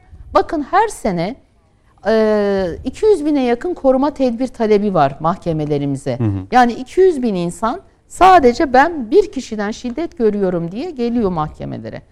Siz, siz onun bir de karşı tarafını koyun. Yani şiddeti uygulayanı koyun 400 bin. Bunların çocuklarını koyun birer ikişer. Annelerini babalarını hı hı. vesaire. Bu koyduğunuzda Türkiye'de her yıl 2 milyona yakın insan şiddet gündemiyle uyanıyor zaten. Şimdi bunun eğer bu sözleşme veya bu kanun bunun önüne geçememişse bizim oturup artık bizim eleştirdiğimiz Hı. noktaların yani bu sözleşmenin yanlış yerleri vardı dediğimizde karşı taraf olan özellikle seküler gruplar işte feminist gruptaki Hı. arkadaşlar ve bazen işte Cumhuriyet Halk Partisi'nin milletvekilleri bu sözleşmenin ya yanlış giden yanları var. Hı hı. Uygulamada 6284'ün hataları var. Bakın bunları size sayısal olarak söylüyoruz. Gelin bunları bir konuşalım dediğimizde hemen bizi yaftalıyorlardı. Siz ataerkil yapıya mensup kadınlar hep öylesiniz. Siz şiddeti şu an meşrulaştırmaya mı çalışıyorsunuz? Yani şiddetin sebepleri hmm. var dediğimizde o sebebi söylemek meşrulaştırmak olarak görülüyordu. Ama bakın ben bir hukukçu olarak yılda açılan e, hatta onu da bırakın yılda 400 bin 400'e yakın kadın öldürülüyor değil mi? Evet. İnanın bunun 300'ünün temel yeşerdiği yerin boşanma süreci olduğunu ben söyleyebilirim size. Ya boşanma öncesi Ayrılma ya boşanma hı hı. anı ya boşandıktan sonraki dönem. Doğru. Biz bu seküler gruptaki arkadaşlara bakın boşanmanın böyle bir öldürücü etkisi var. Bu kadınlar boşanmasın asla demek değil. Hı hı. Asla bir kadın artık ben bir insanla yapamıyorum dediğinde gel kardeşim kız kardeşim sen bu adamla devam et demek değil. Ama boşanmanın aile üzerinde, bireyler üzerinde şiddet yaratan bir etkisi varsa biz buna ilişkin bir farklı uzman hı hı. uzman komisyonlar kuralım. Boşanma davalarında bu komisyonlar bu ailelere destek versin. Onların ayrılma sürecini daha sakin, daha medeni bir yola koysun dediğimizde bizim önümüze İstanbul Sözleşmesi'nde ara buluculuk yasaktır maddesini getirip koyuyorlardı. Şimdi ben buradan seslenmek istiyorum bu arkadaşlarımıza. Sizce biz boşanma komisyonlarını yani boşanma sürecinde olan insanlara uzman olabilecek bu komisyonları kurmuş olsaydık e, bu davanın daha ikinci celsesinde eşini öldüren bu kadar erkek katille karşılaşır mıydık? Niçin bu kadar ketumsunuz bu konuda? Yani kadını ille şunu şunu istiyor e, bu gruplar. Kadın istediği anda istediğini yapsın. Tamam yapsın. Boşanmak istiyorsa boşansın. Ama biz eğer bu adam psikopat mı? Alkolik mi? Ruhsal bir bozukluğu mu var? Niçin şiddet uyguluyor? Bu adamı bir merkeze alarak buna da bir bakalım. Çünkü bu adamı biz bu kadından kurtaracağız. Tamam. tamam. Hı hı. Boşanacak. Ama bu adam yine topluma karışacak. Doğru. Bu adam gidip başka kadınlara musallat olmayacak mı? Niye bu kadar sert bir şekilde sadece o adamı içeri tık boşanma içeri olayları tık. Amerika'da ya da Avrupa'nın bazı ülkelerinde takip ediliyor. Eşler takip Bakın, ediliyor. Bakın İspanya'da hı hı. İspanya'da şiddet uygulayan erkeklere hı hı. şunu söylüyorlar. İstersen seni iki yıl hapse, istersen seni iki yıl rehabilitasyon merkezine tercihini yap. Biz bunu söylediğimizde maalesef bu arkadaşlarımız aa siz şiddet uygulayan adamı e, en ağır cezayı değil de onu rehabilite. Ya böyle bir şey yok. Tabii ki bıçak, silah gibi kesici, vurucu aletlerle saldıran adam elbette rehabilitasyon merkezinde olmaz. Ama öteki türlü boşanma davalarının dilekçelerini okuyor hakimler. E, kadın orada yazmış. Kocam beni dövüyor, sövüyor falan. Hakim diyor ki gel ikinci celse tanığını getir. Tanık diyor ki evet dövdü, sövdü. Ama o hakim demiyor ki dövdü, sövdü de bir cezai soruşturma açmıyor hakim. Çünkü o dövme sövme Türk Ceza Kanunu'nda hı hı. şikayete tabi suçtur. Kadın da şikayetçi olmamışsa hakim resmen dikkate almıyor. Hı hı. Bizim söylediğimiz böyle dilekçeleri gördüğümüz anda müdahale etseydik. Ha cinsel eğilimle ilgili konu. Yani elbette bu toplum muhafazakar Oraya değerleri. Ayrıca gelelim. Oraya ayrıca. Oraya ayrıca gelelim. Ben çok uzattım. Şimdi evet. e, bu konuda Sayın Alpay bir Ömer Bey'e döneyim. Tabii tabii. Çünkü sizin İstanbul Sözleşmesi hatta Hı. bulunduğunuz e, gazete ve mecrada da hem televizyon olsun hem Akit evet. gazetesi e, sözleşmeye karşı çıkıyordu ciddi anlamda köşe evet. yazılarınızda. Siz de hı hı. bildiğim kadarıyla şahsi anlamda yazılarınızda hep bunu da zaman zaman dile getiriyordunuz. Birazdan ayrıca tamam. soracağım bakalım çekilmemize beraber hı ne oldu, evet. ne olacak, nasıl bir süreç? Bir yeni bir sözleşmeden de bahsediliyor. Sayın Atipoğlu buyurun efendim sizi dinlemek isteriz çünkü ilk bölümde tam bu konuya giriyordunuz. Tabii Sayın Cumhurbaşkanı bugün özellikle konuşmasında hani bu konuya da değinirken İstanbul Sözleşmesi'nden bahsetmedi ama e, aile kavramında üzerinde önemli durmak istediğim konu aile, eğitim ve kültür. Kalbimiz aile, aklımız eğitim her ikisiyle birlikte kültürümüzü şekillendireceğiz dedi. İstanbul Sözleşmesi ile birlikte de tartışmalarda şu vardı. Türk aile yapısının altına dinamit konuluyor deniliyordu. Buyurun Sayın Hatipoğlu. Öncelikle şunu ifade etmek gerekiyor. Ee, emperyalizmin hiç değişmeyen bir kuralı vardır. Bir ülkeyi işgal etmek istiyorsanız önce kültürel bir işgal başlatılır. O kültürel işgal zihinlerde işgalciliktir ve batı değerlerini getirip bu topluma tepeden inmeci bir mantıkla monte etmeye kalkar. Or uluslararası e, kurumların ve kuruluşların hazırladıkları e, metinleri getirip Türk hukuk sisteminin e, mütemmim cüzü haline dönüştürmek bir kere başlangıçtan itibaren en büyük yanlışlardan biridir. Hı hı. Öncelikle e, aile içi şiddet başta olmak üzere kadına, çocuğa hatta hayvanlara dahi yönelik şiddeti çok sert ve net şekilde reddeden manevi değerlere sahip bir toplumuz biz. Pınar Hanım'ın dediği gibi Türkiye'nin dört bir yanında elbette bunun çok tersi uygulamalar, bilgiler, haberler zaten geliyor. Hepimiz bu gerçekleri yaşıyoruz zaten. Ama siz getirip e, po, e, pozitif ayrımcılık yapacağım diyerek ailenin temel yapısını bozmayı adeta ki hale getirirseniz, e, rahatlatırsanız, e, bir yanda kadın haklarını koruyacağım derken, öte yandan insanlarını birbirine düşman hale dönüştürürseniz, bunun tepkileri çok daha kötü olur. Ben İstanbul Sözleşmesi'ne ilk günden beri karşı olanlardan biriyim. Bunu da çok net ifade ettim.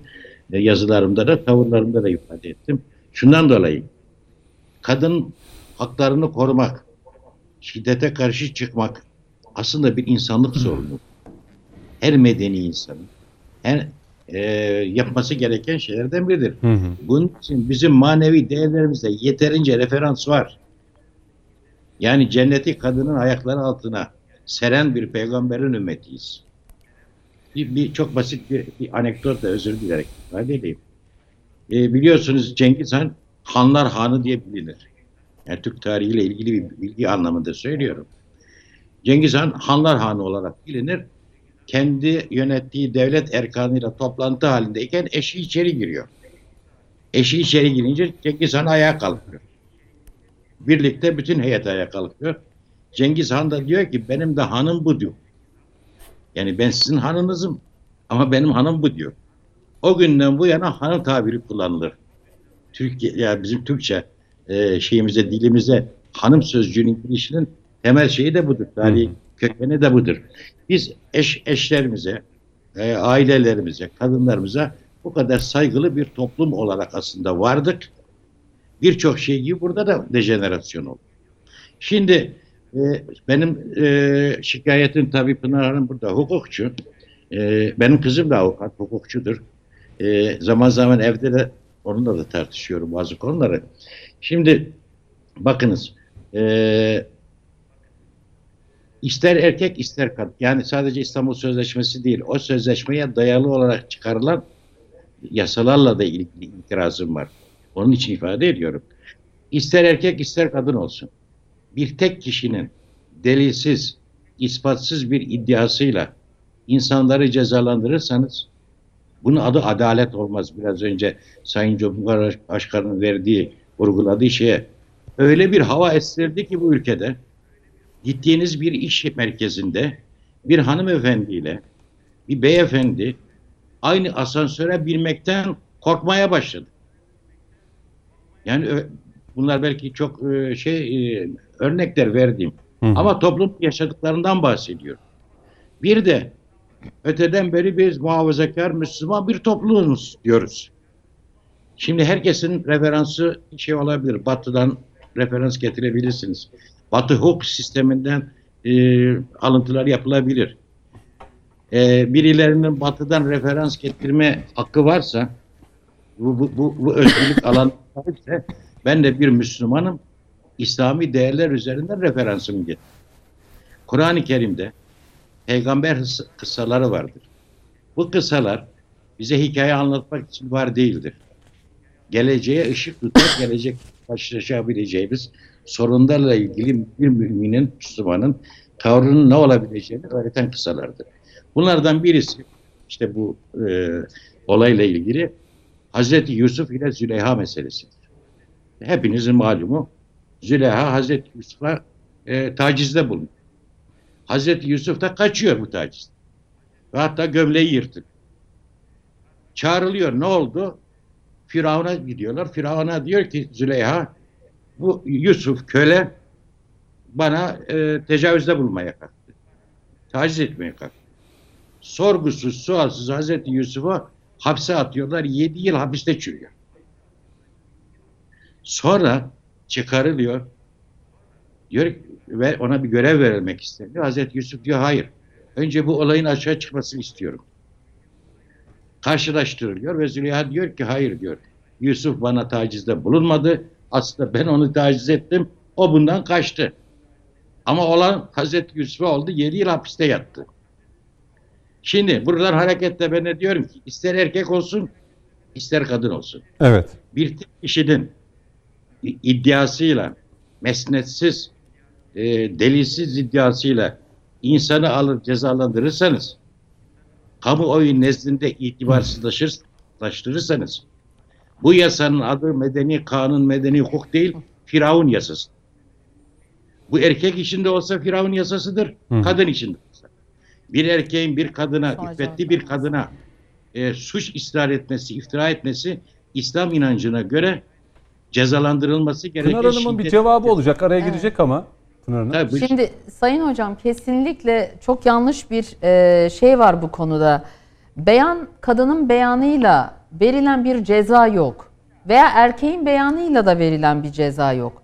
Kadının Uygulama beyanıyla veya erkeğin beyanıyla mahkemeler, aile mahkemeleri diyor ki ben bu beyanı aldım. Doğru mu değil mi şu an bunu tartışacak çok zaman yok. Sadece ve sadece sizleri birbirinizi görmemek üzere uzaklaştırıyorum. Yani örneğin bir bir kız veya bir erkek çocuk babamız bize eziyet ediyor. Evde bizi dövüyor. Biz artık dayanamıyoruz. Alkol alıyor, uyuşturucu da kullanıyor. Babamız bize kötülük yapabilir diyerek bir aile hakimine gittiğinde aile hakiminin şunu yapacak zamanı yok. Dur ben bir babayı alayım. Bir e, uyuşturucu kullanıyor mu, kullanmıyor mu ya da dövmüş mü, dövmemiş mi? Aile hakimi diyor ki ikinizi ben iki evlat tedbiren, tedbiren iki ay babayla çocukları ayrı yerlere yerleştiriyorum. Sen bu evde kal, sen de bu eve gelme. Daha sonra babaya zaten izin veriliyor. Diyor ki gel anlat. Bu bunlar mantıklı gelmedi çok fazla. Sen beyanında sen de beyanda bulun. Ve bu anında nedir sorun? Nedir Anlat, sorun? Ta, tetkik ediliyor ve bu verilen tedbir uzaklaştırma dediğimiz tedbir aynı şekilde kaldırılıyor. Ben sayın hocam ve sadece beyanla mahkumiyet alan bir tane dosyada ne kadın ne erkek ne çocuk görmedim. Beyanın Şimdi, yanında muhakkak somut delil aranır ceza için. Peki. Şimdi Pınar Hanım. Buyurun. 6284 bunu söylüyor çünkü. Siz siz e, e, yasanın yani kızınız meslektaşıma da sevgiler selamlar kesinlikle o da benim gibi düşünüyor mudur? Cevap veriyordur. Evet, peki. Siz la, yasanın lafzına atıfta bulunuyorsunuz. Ben diyorum ben bu ülkede yaşıyorum. Türkiye'deki algı bu noktaya gelmiş vaziyette. Hı hı. Türkiye'de insanlar bu şekilde birbirinden ürker hale dönüştürülmüş.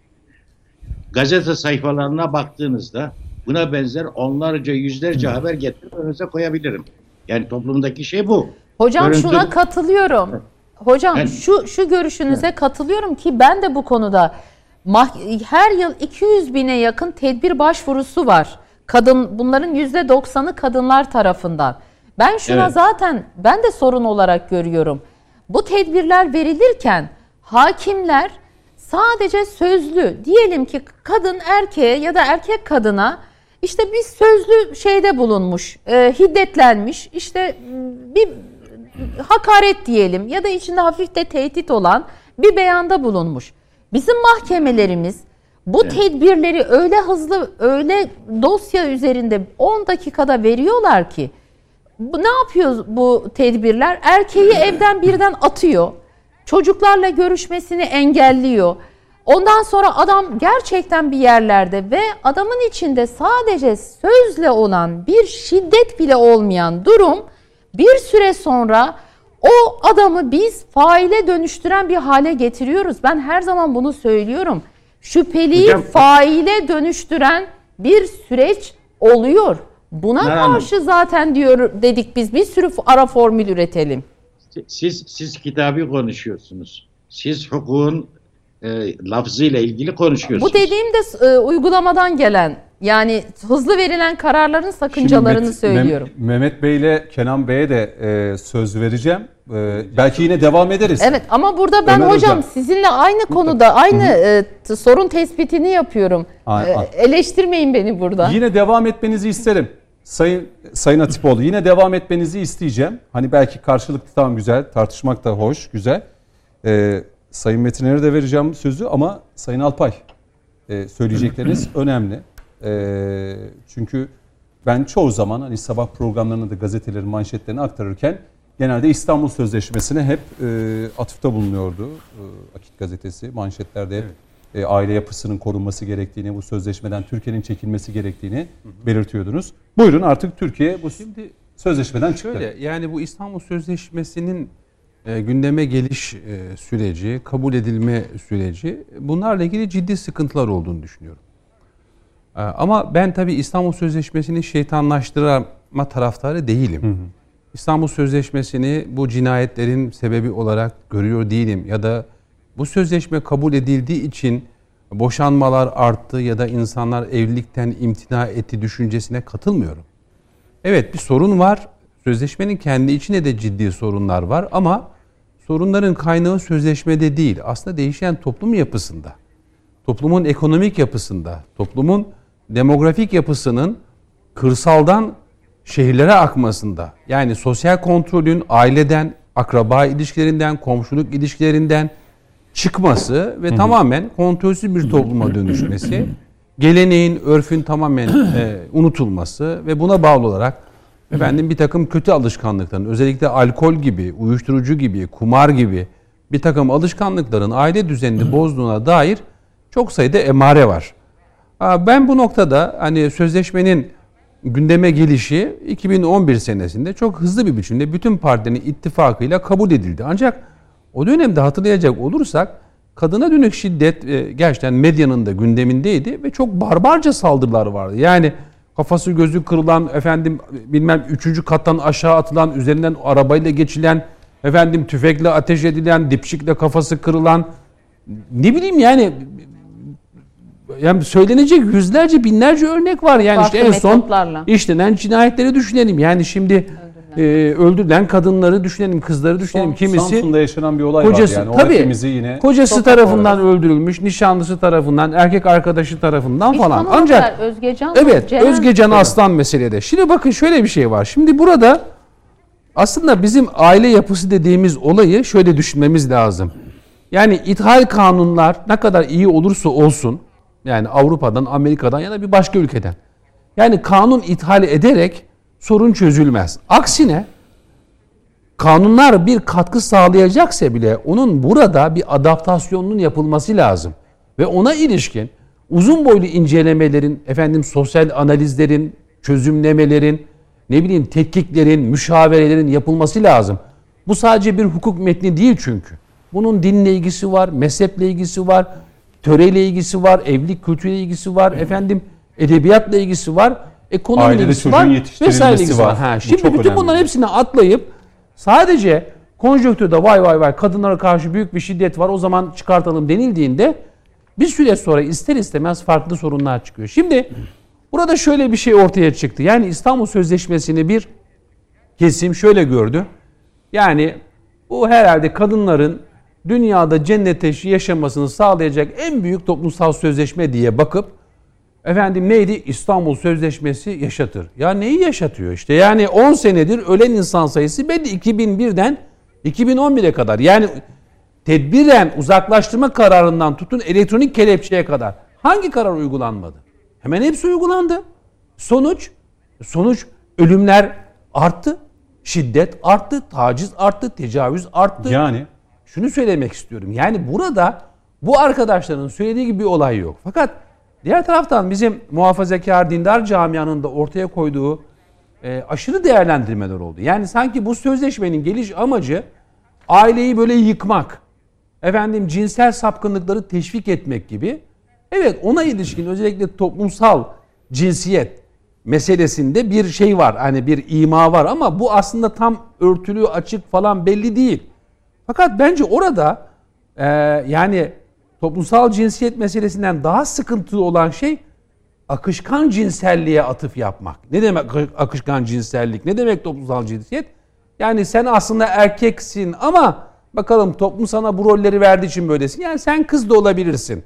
Ya da sen kızsın ama erkek de olabilirsin gibi aslında cinsel anlamda kaosu destekleyen, kaosu teşvik eden bir takım şeylerden çekinildi. Bu yaşadığımız tartışmanın sadece biz ülke olarak değil Avrupa'da tabii bazı de, ülkelerde Avrupa'da da, hayır, Amerika'da da bu tabii, var. Tabii, Macaristan'da, Polonya'da, Polonya'da tabii, Hırvatistan'da, Çekya'da, Yunanistan'da. Bu imzalamayız. Daha ismini yani. sayamayacağım tabii. yani. 15-16 tane ülkede bizzat bundan dolayı sözleşmeye imza atılmamış. Doğru. Bırakın parlamentodan geçmeyi.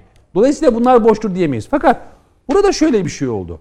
Şimdi deniliyor ki... Bizde neden yani bir bardak suda fırtına koparalım? Şimdi şöyle bir şey. Türkiye toplumu da çok politik bir toplum. Az önce ifade etti Pınar Hanım.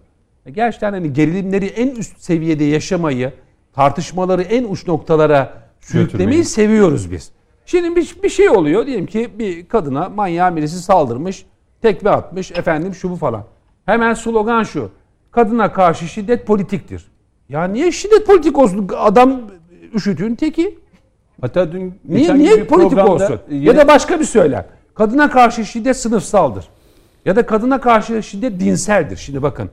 Yani tek tek olayları, tek tek olayları tetkik etmek, buna ilişkin bir istatistik tutmak, tablolar oluşturmak, onun muhasebesini yapmak, şiddetin kökenini, tamam mı? Gelişim seyrini, çözüm yollarını aramak yerine basit bir takım sloganlarla hemen siyasal bir e, ne diyelim galibiyet hissi yaşanmak ve güya Çıkarım. düşman saflara da şiddetli bir darbe indirmek isteniyor. Hı. Aslında bu tartışma yöntemi, usulü ve üslubu toplumu da e, konuşacağımız meseleyi de tamamen mecrasından doğru. çıkartıyor, kopartıyor. O zaman ne yapılması lazım? Mesela öncelikle ya Avrupa bize bir kimlik dayatmak istiyor. Diyor ki bakın Joe Biden ya iki aydır sen başkan seçildin. NATO'nun içerisinde Türkiye Amerika ittifak ilişkisi içerisinde ve S-400'lerden F-35'lere Suriye meselesinden PKK FETÖ'ye kadar 50 tane konu var. Bakın bunların hiçbirisinde Joe Biden ağzını açmadı ama ne olduysa İstanbul Sözleşmesi iptal olunca feveran etmeye başladı adam. Ne oldu? Ben çok tedirginim. Türkiye acaba neden böyle yapıyor? Şimdi Batı bize şunu söylemek istiyor. Diyor ki ya bu aile falan filan bunu geçin arkadaş. Gelenek, örf, din, ahlak, edep namus, iffet bunu geçin. Çünkü burada da birileri söylüyor. Adam pankart açıyor ya da kadın pankart açıyor. Bir kitle yürüyor. Diyor ki e, yani affedersiniz çok çirkin yani anılması bile e, mümkün olmayacak ifadelerle insanlar tanımlanıyor. Ve diyorlar ki biz kimsenin iffeti değiliz, efendim namusu değiliz, e, o da neymiş falan gibi böyle çok çirkin şeyler. Peki ne yapılabilirdi? Bence şunu yapmak daha doğru olurdu. Yani Cumhurbaşkanı e, Erdoğan bunu e, mesela şimdiye kadar çok savundular ve mesela Abdurrahman Dilipak'a bu yüzden bu tartışmalardan dolayı AK Parti kadın kolları ve Kadem 81 ilde dava açtı. Abdurrahman Dilipak'ın günahı neydi? Hakaret etmedi, kimseyi tahkir etmedi, tezif etmedi, iftira atmadı, bir şey yapmadı ve Abdurrahman Dilipak fikirlerine katılırsınız, katılmazsınız. Birikimli, donanımlı ve gerçekten edebi yüksek bir insandır. Fakat ne yaptılar? Abdurrahman Dilipak'ı kadın düşmanı ilan etti birileri. Ama orada kullanılan yanlış bir kelime. Bir şey. Onu yazı... hiçbir kimse için kullanmadı. Evet, Çok açık bunu defalarca da söyledi. Hı hı. Bakın yazılarını okuyun. Bu adam yeni yazmıyor. 50 yıldır yazıyor. Kitapları var, konferansları, konuşmaları her her zeminde konuşuyor. Maksadı aşan Dilipak, bir kelime. Yani maksadı da aşmış olsaydı onu da söyle dedik ya ben böyle bir kastım Asla olmaz kimseye. Ama ona rağmen hı hı. birileri Abdurrahman Dilibak üzerinden güya İstanbul Sözleşmesi'nin hı hı. ne kadar yüce bir e, kanun olduğunu ispatlamaya Şimdi çalıştılar. Çıktık. Bu ne yanlış. yapılmalı? Ha, çıktık ama çıkmadan önce... Yani Sayın Cumhurbaşkanı dediği gibi bir metne, bir kaleme Şimdi aslında şöyle bir şey Cüneyt yazılacak bir kağıda Eğer şu kağıttan medet ummalı mıyız? Şu şöyle bir şey yapılsaydı bence çok makul olurdu. Bu sözleşme gündeme geldiği zaman Türkiye hı hı. şu şu şu maddelere yani akışkan cinsellik, toplumsal cinsiyet ya da evlilik kurumundan daha çok partner ifadeleri gibi hmm. bir takım şeylere şerh koysaydı biz bunların dışındayız çünkü bizim örfümüz, dinimiz, geleneğimiz, toplumumuz bunları kabul etmez deseydi iyi olurdu. Ya da çıkarken bunları söyleseydi hmm. çıkmadan deseydi ki ya biz bunları bunları tekrardan mecliste ele aldık. Bunlara karşı bizim şerhimiz var deseydi daha iyi olurdu. Fakat çıktıktan sonra şimdi Fatma Betül Hanım çıktı dedi ki bir e, dedi ki biz alternatif bir şey hazırlıyoruz sözleşme. O da Ankara Sözleşmesi. Ya bunu zamanında oturacağız konuşacağız. 10 yıldır konuşmazsak, 10 yıldır bunun üzerine kafa yormazsak, bu kadar kadın derneği, vakfı, efendim aydını, gazetecisi, yazarı, televizyoncusu, belgeselcisi, şucusu, bucusu varken oturup bu insanlarla müzakere etme yolunu e, tutmadan, tercih etmeden Şimdi söylemiş olduğumuz bu söz yanlış oluyor. İkinci olarak da müsaade ederseniz tekrardan şunu vurgulamak istiyorum. Şimdi bu sözleşmeden neden AK Parti çekildi? Çünkü kendi tabanını ikna edemedi. Bırakalım hani e, CHP'nin tabanını, HDP'nin tabanını, İyi Parti'nin tabanını, hı hı. kendi tabanını ikna edemedi. Çünkü Saadet Partisi demeyelim ama Saadet Partisi olsun ya da daha dindar, daha muhafazakar AK Parti'nin içerisinde İslami değerlere bağlılık düzeyi daha e, yüksek olan kesimler e, AK Parti'ye dönük yoğun eleştiriler getirdiler. Bu sosyal medya paylaşımlarında, konuşmalarda hatta e, yerel yönetimlerde belediyeleri olsun efendim milletvekillerine çok ciddi e, itirazlar olunca AK Parti artık bu yükü taşıyamaz hale geldi ve dedi ki ben bundan çekiliyorum dedi. Ama burada da tekrardan bence makul mantıklı bir Seçmene yol. de bir mesaj aynı zamanda. Seçmene bir mesaj tabii ki. Yani seçmene şunu söyledi. Madem siz bu sözleşmeyi böyle algıladınız, bu işten siz cinsel sapkınlığın teşvikini anladınız ya da ailenin yıkılmasına ilişkin bir e, özendirici bir adım olarak algıladınız. Biz o zaman oradan çekiliyoruz Şimdi şu partner ve hani dediniz ya bazı çekinceler onlara şer konulmalı diye. Az önce örnekleri verirken mesela Hollanda, Danimarka gibi Finlandiya, İsveç hani bu ülkelerde evet, evet. cinsel taciz, kadına yönelik tecavüz, şiddet olaylarıyla Türkiye'nin çok önünde. Bir de aynı zamanda hani o, o e, sözleşmeler alan toplumsal cinsiyet ya da cinsiyet ayrımcılığını ortadan evet. E, kaldıran hı hı. E, bazı ifadeler var. Bu saydığımız ülkelerde de net bir şekilde ifade edeyim erkek erkeğe evlenebiliyor. Kadın kadına evlenebiliyor. Erkek erkeğe bir çocuğa da sahip olabiliyorlar. Kadın evet. kadına da bir çocuğa Aynen. sahip olabiliyor. Yani şimdi buna aile mi diyeceksin? Kim anne kim baba diyeceksin? Burada, ne diyeceksin? Hadi bakın, gel bakalım burada, işin içinden çık. Burada şöyle yani, bir şey var. Bu yeni bir olay değil. Bakın antik Yunan'da da bu var. Hı hı. Antik Yunan'da Platon'dan örnek verin. Bakın Platon siyaset felsefesinin de babasıdır. Devlet kitabı. Daha da geriye gidelim. Lut kavminde de var. Tamam. Şimdi hayır bu diyelim ki batının ha. kaynağı açısından. Evet. Yani affedersiniz kadınları sadece kuluçka makinesi olarak gören hı hı ve erkek erkeğe ev, ilişkiyi özendiren metinler var. Oraya geçelim, aydınlanmaya gelelim, Kant'a gelelim. Kant'ta bile kadının değeri yoktur. Yani bizim feminizmi ya da 8 Mart'ı e, teşvik ederken ya da kutlarken, anarken e, atıf yaptığımız tarihindir. 1870'lerde Amerika'da kadınlar köle gibi çalışıyor. Günde 14 saat, 16 saat. Yani onlara yapılan muamele insana yapılacak bir muamele değildi. Orada haklı bir feveran vardı. Evet. Ama daha sonra ne dediler? Kadın doğulmaz, kadın olunur dediler. Kadın doğulmaz, olunur dediği zaman ileriki aşama işte o akışkan hmm. cinselliğe evet. geldi ve bugün kiliseye dediler ki sen kürtajı da e, kilise olarak onayla erkek erkeğe ya da kadın kadına evliliği de onayla dediler. Şimdi bize de diyorlar ki e siz bunu da böyle yapın. Çünkü siz hmm. eğer e, kadın kadına erkek erkeğe evlilik yoktur derseniz o zaman bu homofobik olur Ama diyorlar. Türkiye'de öyle belediye Ve başkanları var ki bu, bunlara yeşil ışık yaktılar. Var tabii. Yani fakat devam etmeniz için bir cümle Sayın Metin'e de döneyim. Bu konuda devam edeceğim yine. Hani e, peki tamam ama şunu söyleyeyim tamam. ben. Yani burada maalesef e, sol sol kemalist seküler Hı. kesimler e, İslam'a, İslami değerlere, ahlaki değerlere karşı sürekli olarak taciz, tecavüz, şiddet, cinayet atfı yaptılar ve dediler ki yani aileyi korumak için yapıldı bunlar. Namusu korumak için yapıldı ve bunlar feodal değerlerdir. Feodal değerleri yok etmeden ilerleyemeyiz gibi bir propaganda yaptılar. Oradan top alayım. Bu da tabii Sayın ki Metin'e o zaman döneyim evet, siyaseten. Çünkü evet, bu da tabii CHP ki karşılıklı kutuplaşmayı evet, doğru. hat safhaya çıkardı. Şimdi, çünkü sözleşmeyi değil artık LGBT'yi konuşuyoruz. Doğru. Şimdi e, sözleşmede LGBT mi var? Bakın Boğaz içinde rektör ataması yapıyoruz. E burası diyor LGBT'nin üstü. E o zaman demek rektörü tartışmıyoruz. Evet. Ya da burada da toplumsal sözleşmeyi Çok tartışmıyoruz. Doğru. Şimdi Sayın Metin'e o zaman döneyim buradan topu alayım, pası vereyim Cüneyt kendisine. Ee, Cüneyt Bey. Buyurun Sayın Atipoğlu. Şimdi ben kesildi tabii. Yok yok ben size döneceğim tekrar. Sayın Metin'e de bu bölümde hiç söz vermedim. Tekrar döneceğim biraz, size merak etmeyin. Biraz yanlış anlaşılabilir. Açıklamak yapmak Mutlaka zorundayım. mutlaka söz vereceğim. Mutlaka söz vereceğim. Evet. Sayın Metin'e şimdi tabii CHP yine özellikle bu konuda e, eleştirilerini en fazla yönelten ama tabii ya yakın dönemde CHP içerisinde parti içerisinde kendi kadınlarını koruyamayan ya da bunu örtbas eden yani fiziksel demeyeyim e, cinsel bir e, şiddetin de uygulandığı ve o kadınların nasıl susturulmaya çalıştığı süreci de yaşadık burada haberlerimizde sürekli. Dolayısıyla hani biz iktidara geldiğimizde kadını koruyacağız, kadını yaşatacağız diye e, söylemlerde de bulunuyorlar. Genel başkanı dahil olmak üzere Sayın Kılıçdaroğlu. Buyurun. Teşekkür ederim. Yani Pınar Hanım da Kenan kardeşim de bence çok anlamlı bir çerçeve çizdiler. Ben de en başından itibaren İstanbul Sözleşmesi'ni ne büsbütün kabul eden, yatsıyan, olumsuzlayan ne de büsbütün e, reddeden yani eklektik düşündüm. Kuşkusuz kadına şiddet öncelikli bir sözleşme ama içinde aynı zamanda da son derece muğlak, belirsiz hatta başka istismarlara açık. Yani Kenan kardeşimin de Pınar kardeşimin de değindiği gibi hı hı. akışkan cinsellik e, veya cinsel eğilimler, yönelimler veya toplumsal cinsiyet Batı sosyolojisinin en sorunlu henüz çerçevesi içi doldurulmamış, belirlenmemiş tanımlar üzerinden e, bir şey var. E, farklılık var.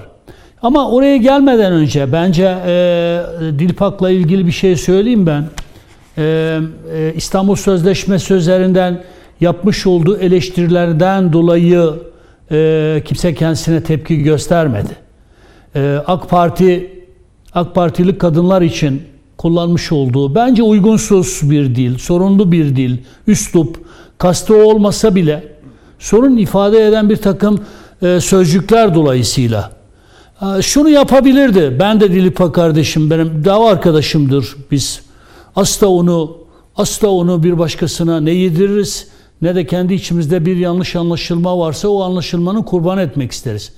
Yani e, çıkıp şunu söyleseydi yani özür dilerim. Yani bu niyetle söylemedim. Bu kastın olmadığını açıkladı ama eğer bu ifade böyle anlaşılmışsa özür diliyorum, geri çekiyorum. Onu da söyledi ama. Şimdi onu da söyledi e, bu, hem de yazdı. Yazdı ve söyledi. Ya onu. ben okudum. Yani Kenan Kenan kardeşim tamam. ben o süreci biliyorum. Peki. O süre ben Dilpak eleştirmek için bunu söylemiyorum. Peki. Yeterli Ama sonraki yazılarında ama. ayetler getirdi, hadisler getirdi. Neredeyse onun görüşüne karşı çıkanları ayetlerin karşısına dikti. Bu üslup Kenan kardeşim benle sen tartışırken, benle bir başkası tartışırken birbirlerimizi ayetler üzerinden vurmamalıyız yani. Bu, bu kendi aramızdaki tartışmalarda ayetleri birbirimize karşı kullanan bir üsluptan kaçınmalıyız. Benim ama bugün geldiğimiz noktada söyleyeceğimiz şey şu. Dilpak bizim dava arkadaşımızdır, kardeşimizdir. Doğru yanlış her birimiz birbirimize karşı yanlışlıklar yapabiliriz. Kastının bu olmadığı zahirdir. Bu konuda açıklamalar yapmıştır. Ben genel merkezimizin, parti teşkilatımızın Dilpak'a yönelik bu tür e, suç duyurularını e, ivedilikle derhal yarından tezi yok geri çekmesi gerektiğini diyorum. Birbirimize her anlamda sahip çıkmalıyız. Dilipak harcanacak bir insan değildir. Ama Dilipak'ın da e, kardeşlerini uyarırken, eleştirirken biraz daha özenli bir dil, biraz daha sorun içermeyen ifade tarzları bulmak konusunda da dikkatli davranmasını bir kardeşi olarak öneriyorum. O konuda mahir zaten. Yani kelime bulmakta sıkıntı çekmeyen e, bir dava büyüğümüz. Şimdi küresel bir saldırı altındayız. Önce bunu bir küresel bir proje var. Mahir Ünal Başkanımız gerçekten e, çok güzel bir tanımlama yaptı. Dedi ki küresel saldırının amacı e, üç alanla ilgili. Cinsiyetsizleştirme, milliyetsizleştirme, dinsizleştirme. Şimdi İstanbul Sözleşmesi'ne gelince bakınız orada orada e, LGBT hakları ile ilgili herhangi bir şey yok. Hatta tanım düzeyinde bile yok. Doğru. Eşcinsel göndermeli yok, lezbiyen. Bir kadın var, bir erkek var. Kadına yönelik şiddet konusunda bir takım perspektifler ortaya konuluyor. Ve aile içi şiddet, Ama özellikle aile içi maddenin şiddet. Iç, tabii ev içi şiddet. Tabii tabii yani kadına şiddet evet. derken aynı zamanda ev içi şiddeti de E, katarak söylüyoruz bunu. E, bütün bu maddelerinde hiçbir sorun yok. Hiçbirimiz buna çekince koymayız. Ama buradaki şey şu. Bakınız yani e, toplumsal cinsiyeti de tanımlıyor. Oradaki tanıma baktığınız zaman da aslında çok ciddi bir eleştiri getirebileceğimiz bir tanım değil. Ama şimdi o he o tanım mutlak bir tanım değil. Batı'nın bütün sosyolojik kavramları gibi e, her tarafa çekilebilecek çok sorunlu kavramlar. Cinsel yönelim kavramı gibi, toplumsal cinsiyetçilik Ucu açık de. bırakılmış. Zaten e, sosyoloji Tabi sosyolojik kavramlarla ilgili kitapları okuduğunuz zaman görürsünüz ki Batı'nın bütün tanımlamaları aslında bütün kavramları her yöne çekilebilecek çok sorunlu bir e, şey. E, değerler sistematiğine de e, şey yapıyor. Şimdi burada burada bakınız LGBT kendisine bir iktidar alanı açmaya çalıştı. E ben cinsel tercihin bu niye saygı duymuyorsunuz? İyi de İstanbul Sözleşmesi'nde her cinsel tercihe saygı göstermek gibi bir ifade yok. Ama sen Cumhurbaşkanımızın da çekilme gerekçeleri arasında saydığı bu şey önemli. Kenan Alpay kardeşim biraz daha genişleterek değindi. İki istismar alanı oluştu. Bir, hiçbir şekilde LGBT haklarıyla ilgili bir tek ifade dahi söylememiş olmasına rağmen hı hı. o çevrelerin sözleşmeye dayanarak kendilerine bir istismar alanı bir oluşturmaya alan çalışmaları doğru, doğru. bunun böyle olmadığı söylediğinde de Avrupalı çevrelerin ya siz niye insanların cinsel eğilimlerine, yönelimlerine saygılı davranmıyorsunuz diye başlayan baskıları, baskılamaları. Hı hı. Öbür tarafta da bizim kesimde de efendim sanki Recep Tayyip Erdoğan hassasiyeti, kendi hassasiyetinin çok gerisindeymiş gibi bir takım sapkınlıklara, bir takım fahşalara, hadi Dilpak'ın tabiriyle söyleyecek olun, bir takım kötülüklere neden olabilecek bir sözleşme nasıl olur da Erdoğan tarafından, Erdoğan iktidarı döneminde e, yürürlüğe konulur. Şimdi iki, iki taraftan gelen e, bu e, aslında bir yanıyla belki doğru, bir yanıyla yanlış olan şeyler birbirine karışınca hı hı. Pınar Hanım'ın da dediği gibi zaten kadına şiddet, ev içi şiddet konusunda 6284 sayılı kanunla zaten bu büyük ölçüde sağlandı. Ee, yani e, dolayısıyla sözleşmenin kendisine gerek kalmadı bence. Ha bunun alternatifi olarak yeni bir sözleşme hazırlayacağız dememize de gerek yok.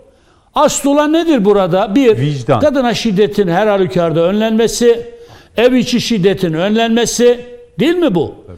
Bir de bu ahlak ve vicdan yani biz de burada siz konuşurken belirtiyoruz vicdan yani. Ya, Şu hadi vicdan. yasal hı hı.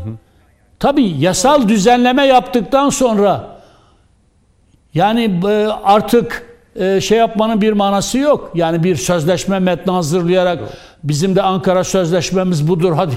Böyle şeylere gerek yok ki. Yani kadına şiddet arkadaşlar tarihin her döneminde var. Hilal Kaplan'ın geçen çok güzel bir yazısı çıktı. İstatistiksel veriler de vererek paylaştı. Kendisini yürekten kutluyorum. Hadi onu verin o paylaşımı araya yani gidelim. sözleşmenin Hı. imzalandıktan sonra araya mı giriyoruz? O örneği verin araya gidelim. Ee, ikinci tura başlarken yine size başlayacağım. Son tur olacak. Evet. Sizle başlayacağım. Tamam. Yani e, siz sözleşme imzaladıktan sonra aslında sistematik olarak kadına şiddetin de hı hı. arttığını söylüyor. Evet. Gene İçişleri Bakanımız dünya ölçeğinde bir istatistiki veri paylaştı. Yani Amerika'da, Avrupa'da kadına şiddet olaylarının sözleşmeye rağmen çok daha fazla olduğunu, Türkiye'de bu sayının çok az olduğunu söyledi. Çok az olması bizi çok fazla rahatsız eden bir şey. Hiç olmaması lazım. Ama tarihin her döneminde erkek erkeğe de şiddet uygulamış, erkek kadına da şiddet uygulamış. Bunlar insanlığın ortak sorunu. Çünkü İstanbul Sözleşmesi 2011 tarihlidir ama ondan önce yanlış hatırlamıyorsam 75-76'da 1975-76'da zaten Birleşmiş Milletler Teşkilatı'nın hazırladığı CEDAW diye tanımlanan bir şey var. Aynı içerik yani 3 aşağı 5 yukarı ben CEDAW'ı da okudum. İstanbul Sözleşmesi'ni de mantık aynı mantık. Evet. E 75'ten itibaren onaylanmış bir sözleşme var. Buna rağmen kadına şiddet önlenememiş. Dolayısıyla bunu AK Parti iktidarına bağlamak ancak AK Parti'nin e, şahsındaki değerlere düşman olan çevrelerin e, yalan propagandası olabilir. Şöyle yani sözleşme yaşatır, evet. AK Parti öldürür. Evet. Demek e, bu hakikaten politik bir körlüğün ötesinde AK Parti'nin şahsında temerküz etmiş hı hı. o değerler sistematiğine yapılan bir düşmanlığın ifadesidir. Aradan Peki. sonra bir iki notum tabii, daha var. Onlara tabii, da kısaca tabii değinmek isterim. Ben de hazır almışken araya giderken şöyle belki en son Samsun'daki olayı görünce e, şunu da söyledim, düşündüm içimden. Bir anne ve bir baba ve bir evlat, kız çocuğu var yanında. İçimden şunu hani şiddeti diyoruz ya nasıl önleyeceğiz? Eee ya Allah kimsenin yüreğinden merhamet ve vicdanı eksik etmesin. Yani tek söyleyebileceğim ya da etmem gereken dua bu olsa gerek. Çünkü e, bir baba bir anne asla bunu yapma. Ya bir çocuğun yanında eğer bir babanın gözü dönebiliyorsa ya da belki o babanın e, e, sinir ya da şiddetiyle birlikte kadın da belki çığırından çıkıyorsa yani bir anda orada sigortalar atıyor. Ee, yani merhamet ve vicdan lütfen eksik olmasın yüreğinizden. Çünkü o eksik olduğu zaman insan kendi yaşamına da son verebiliyor. Çocuğun en sevdiğine de ya hayatına da son verebiliyor. Çocuğunun da hayatına son verebiliyor. Biz bunları ekranlarda haber bültenlerimizde hep veriyoruz. Ne diyoruz? İşte şurada bir olay oldu. Baba evde cinnet getirdi. Önce karısını, sonra çocuklarını, sonra da kendisini öldürdü diye. Allah. Yüreklerimizden vicdan ve merhamet ve Allah korkusu eksik olmasın diyelim. Bir amin. Amin. amin dedik Gerçekten. Amin. Peki, amin de çok doğru. Çok Peki o zaman bir araya gidelim. Vicdan. Dönüşte son turla devam edeceğiz efendim. İnsanlığı kurtaracak evet. tek şey.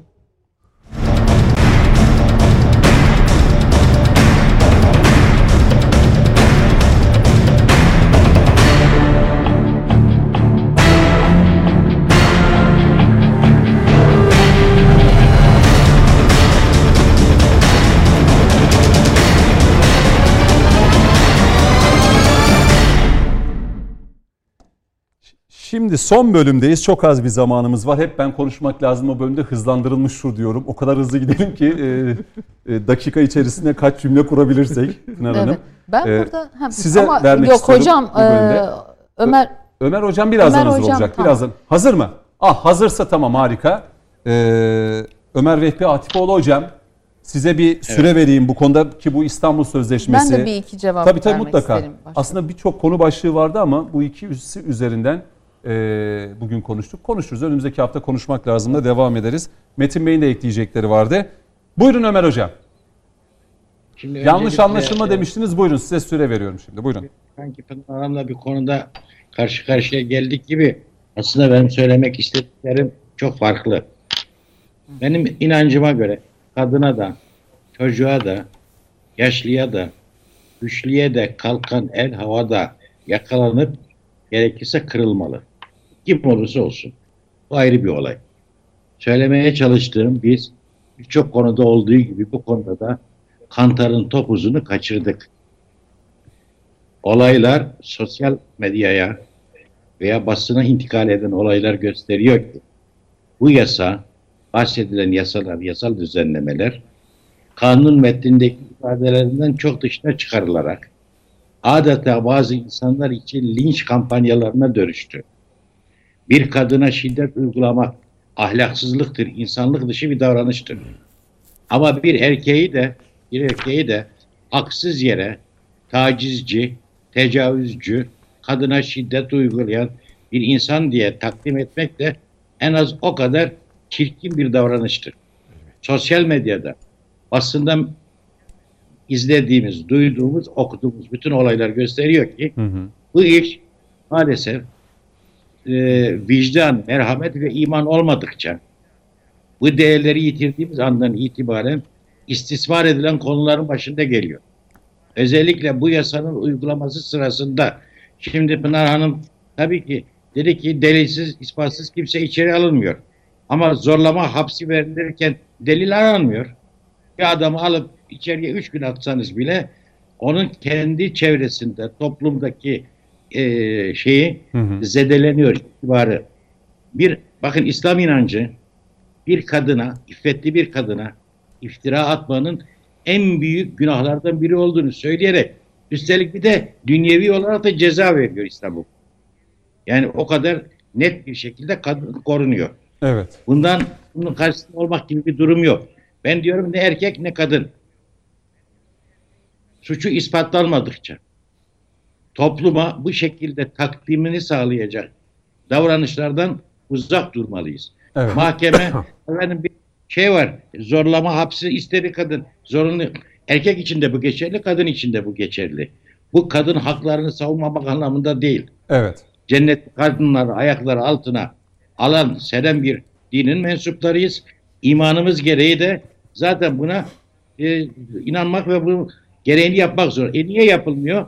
Ta programın başından beri konuştuğumuz bir şey vardı. Neydi o? Türkiye'deki eğitim sisteminden bahsettik. İnsan yetiştirme modelimizden bahsettik. rol modelimiz kimdir sorusunu sormamız lazım. Yani benim tartışma alanım hukuk değil. Tartışma evet. alanım eğitim. bunun sosyal eğitim ve sosyal hayata yansımalarıyla ilgili gördüğüm e, anormallikleri ifade etmeye çalışıyorum. Evet. Yani yasa ya, ve bir şey daha söyleyeyim. E, Tabii. Sayın Metin Erdem zaman zaman e, çok değerli eleştirilerde bulunuyor. Bu bizim hakkımızdır. Bir yasayı AK Parti çıkardı diye ben onu savunmak zorunda değilim. Eğer orada bir yanlışlık varsa bunu söylemek vicdani görev olmakla birlikte hı hı. bu siyasal çizgiye ömrünü vermiş bir insan olarak 40 yılını vermiş bir insan olarak gördüğüm hatayı da Allah rızası için çok net ifade ederim. Bunun için ne alkış bekliyorum evet. ne, ne de Sayın Dilipar gibi bir lince muhatap olmak e, kastıyla da yapmıyorum. Şöyle ee, Ömer Hocam şöyle bir şey yapalım. Olay, evet. İyi niyet ait olay. Ama onu uygulama sürecinde yaşanan sıkıntılar hepimizin bildiği sıkıntılardır. Bunu arz etmek. Tabii. Şöyle yapalım tabii hem siz de belirttiniz eğitim ve aile yapısı, sosyal e, konular. E, bu konuda e, çok önemli tespitleriniz var biliyorum. Konuşmak lazım da hani Sayın Cumhurbaşkanı da belirtti ya bu aile, eğitim ve kültür konusu. Bir Tabii. konuşmak lazım da ayrıca bu hususta bir derinlemesine görüşlerinizi almak isterim. Ama şimdi sürem de daraldığı İnşallah. için, sürem de daraldığı için tabii, Sayın tabii. Metinler'e döneceğim. Bir iki husus ya, daha var. Ben bir iki küçük şeye tabii, değineyim. Bir iki husus daha vardı Sayın Metiner. Buyurun ee, size vereyim. Sonra stüdyodaki konuklarına evet. son cümleleri alıp bitireceğim. Şu, bence bu konuda Pınar Hanım'la Kenan Bey söylenenleri, söylemek istenen şeyleri söylediler. Hı hı. Aynı şeyleri tekrarlamanın bir manası yok. Sözleşmede dikkat edilmesi gereken iki önemli husus var. Bir, e, kadına yönelik psikolojik şiddetin çerçevesinin çok geniş tutulması, hı hı. tacizin çerçevesinin çok geniş tutulması. Yani her türlü istismara açık bir alan bırakıyor, enfekte bir alan bırakıyor. Bir diğer husus, bir diğer husus e, ara buluculuk e, kurumunun ortadan kaldırılması. Hmm. Avrupa Avrupa'nın çifte standardına bakınız ki PKK'nın şiddeti söz konusu olduğunda bu şiddetin sonlandırılması için müzakereyi, ara buluculuğu önemserken kadına yönelik en ufak bir şiddet söz konusu olduğunda belki de bu sorunu çözebilecek mekanizmaları bile düşmanlaştıran bir anlayışa yaslanması.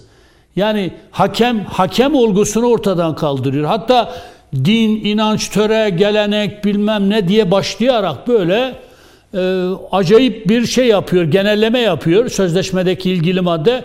Hiçbir şekilde ara bulucu e, kabul edilemez diyor. Hakemlik müessese olmaz. Yani e, peki PKK şiddetini sonlandırmak, bir başka terör örgütünün şiddetini sonlandırmak için niye bize ısrarla müzakere, müzakere, müzakere diye dayatıyorsunuz? Ara bulucu Oslo'da niye görüşme masaları oluşturuyorsunuz? Hı hı hı. Bu Batı'nın çifte standartı bence bence çok basit, bazen çok kişisel, bazen aslında araya akil insanların girmesiyle çözümlenebilecek sorunları hemen boşanmaya götürmek e, kadına yapılabilecek en büyük bir haksızlıktır.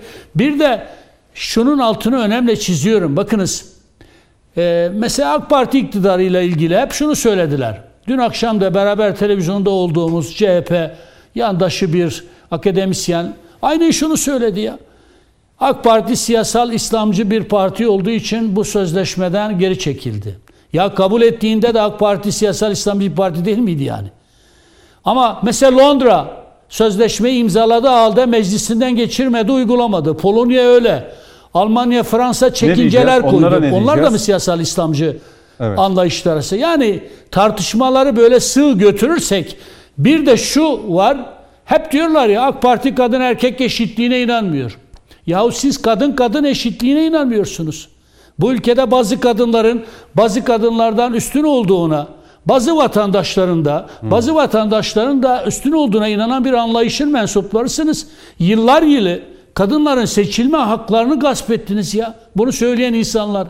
Kadınların seçilme hakları yoktu. Evet. Başları örtülü olan kadınların seçilme hakları yoktu. Bu hakları gasp edildiğinde hiçbir şekilde karşı çıkmayan, iki yüz binlerce, yüz binlerce genç kızımızın, evladımızın başörtüsünden dolayı okuma haklarını gasp ettiniz. onlara her türlü işkenceyi, sistematik işkenceyi, psikolojik şiddetin de somut olanını uyguladınız. Hani sözel şiddetin de ötesinde Doğru. somutlaştırabileceğiniz psikolojik, örneklerini evet. uyguladınız. Hı hı. Peki o kadınlara şiddet yapıldığında, kamusal haklardan uzaklaştırıldığında, kamusal alandan uzaklaştırıldığında, sürgün gibi kendi ülkesinde, parya gibi kendi ülkesinde muamele gördüğünde hı hı. niye kadın yani kadın kadın eşitsizliğini savundukları yetmiyormuş gibi. Üstelik birisi de kalkıp şunu söylese ya be adam sen içip içip geliyorsun eve sonra kadınını dövüyorsun. E CHP'lisin. Ya o zaman bütün içki ya böyle bir mantık üzerinden Parti, tartışma CHP, yürütülmez. Evet, doğru, çok doğru. Şimdi çok az yani, bir zamanım kaldı. Belki Sayın Metin Bu siz... mesele AK Parti CHP meselesi değil. Bu bizim e, bu AK Parti CHP meselesi değil. Bunu oturup adam gibi iki şeyi de özetleyeceğiz. Kardeşim senin amacın ne? Bir, kadın haklarında bir eksiklik varsa buyurun bu hakları sağlayacak Hı-hı. yasal düzenlemeler yapalım. Öneri getir. İki, evet. kadına şiddetin nasıl önlenebileceğine dair önerin varsa bunları hayata geçirelim. Birlikte hayata geçirelim. Bunun için sözleşmeye gerek yok. Yasalarla bunu sağlayabiliriz. Doğru. Üç, eşitsizlik varsa bunu ortadan kaldıralım. Bunun için İstanbul Sözleşmesi'nin varlığına da yokluğuna da ihtiyaç yok. Peki. Ama biz İstanbul Sözleşmesi üzerinden tıpkı Kenan kardeşimizin dediği gibi bir kısım dindar muhafazakar çevreler AK Parti hırpalamak için işte laik, seküler şimdi e, yıllar yılı bu ülkede kadınlara nasıl zulümler yaptığını bildiğimiz çevrelerin de gene AK Parti sıkıştırmak üzere kullandıkları bir istismar aracına dönüştürürseniz buradan hayırlı bir sonuç çıkmaz. Ne kadınlarımız Peki. için ne erkeklerimiz için ne de ülkemiz için. Şimdi Sayın Metiner tabii size vereceğim. Son sözü kadın söyler diyeceğim. Ha, size bırakacağım.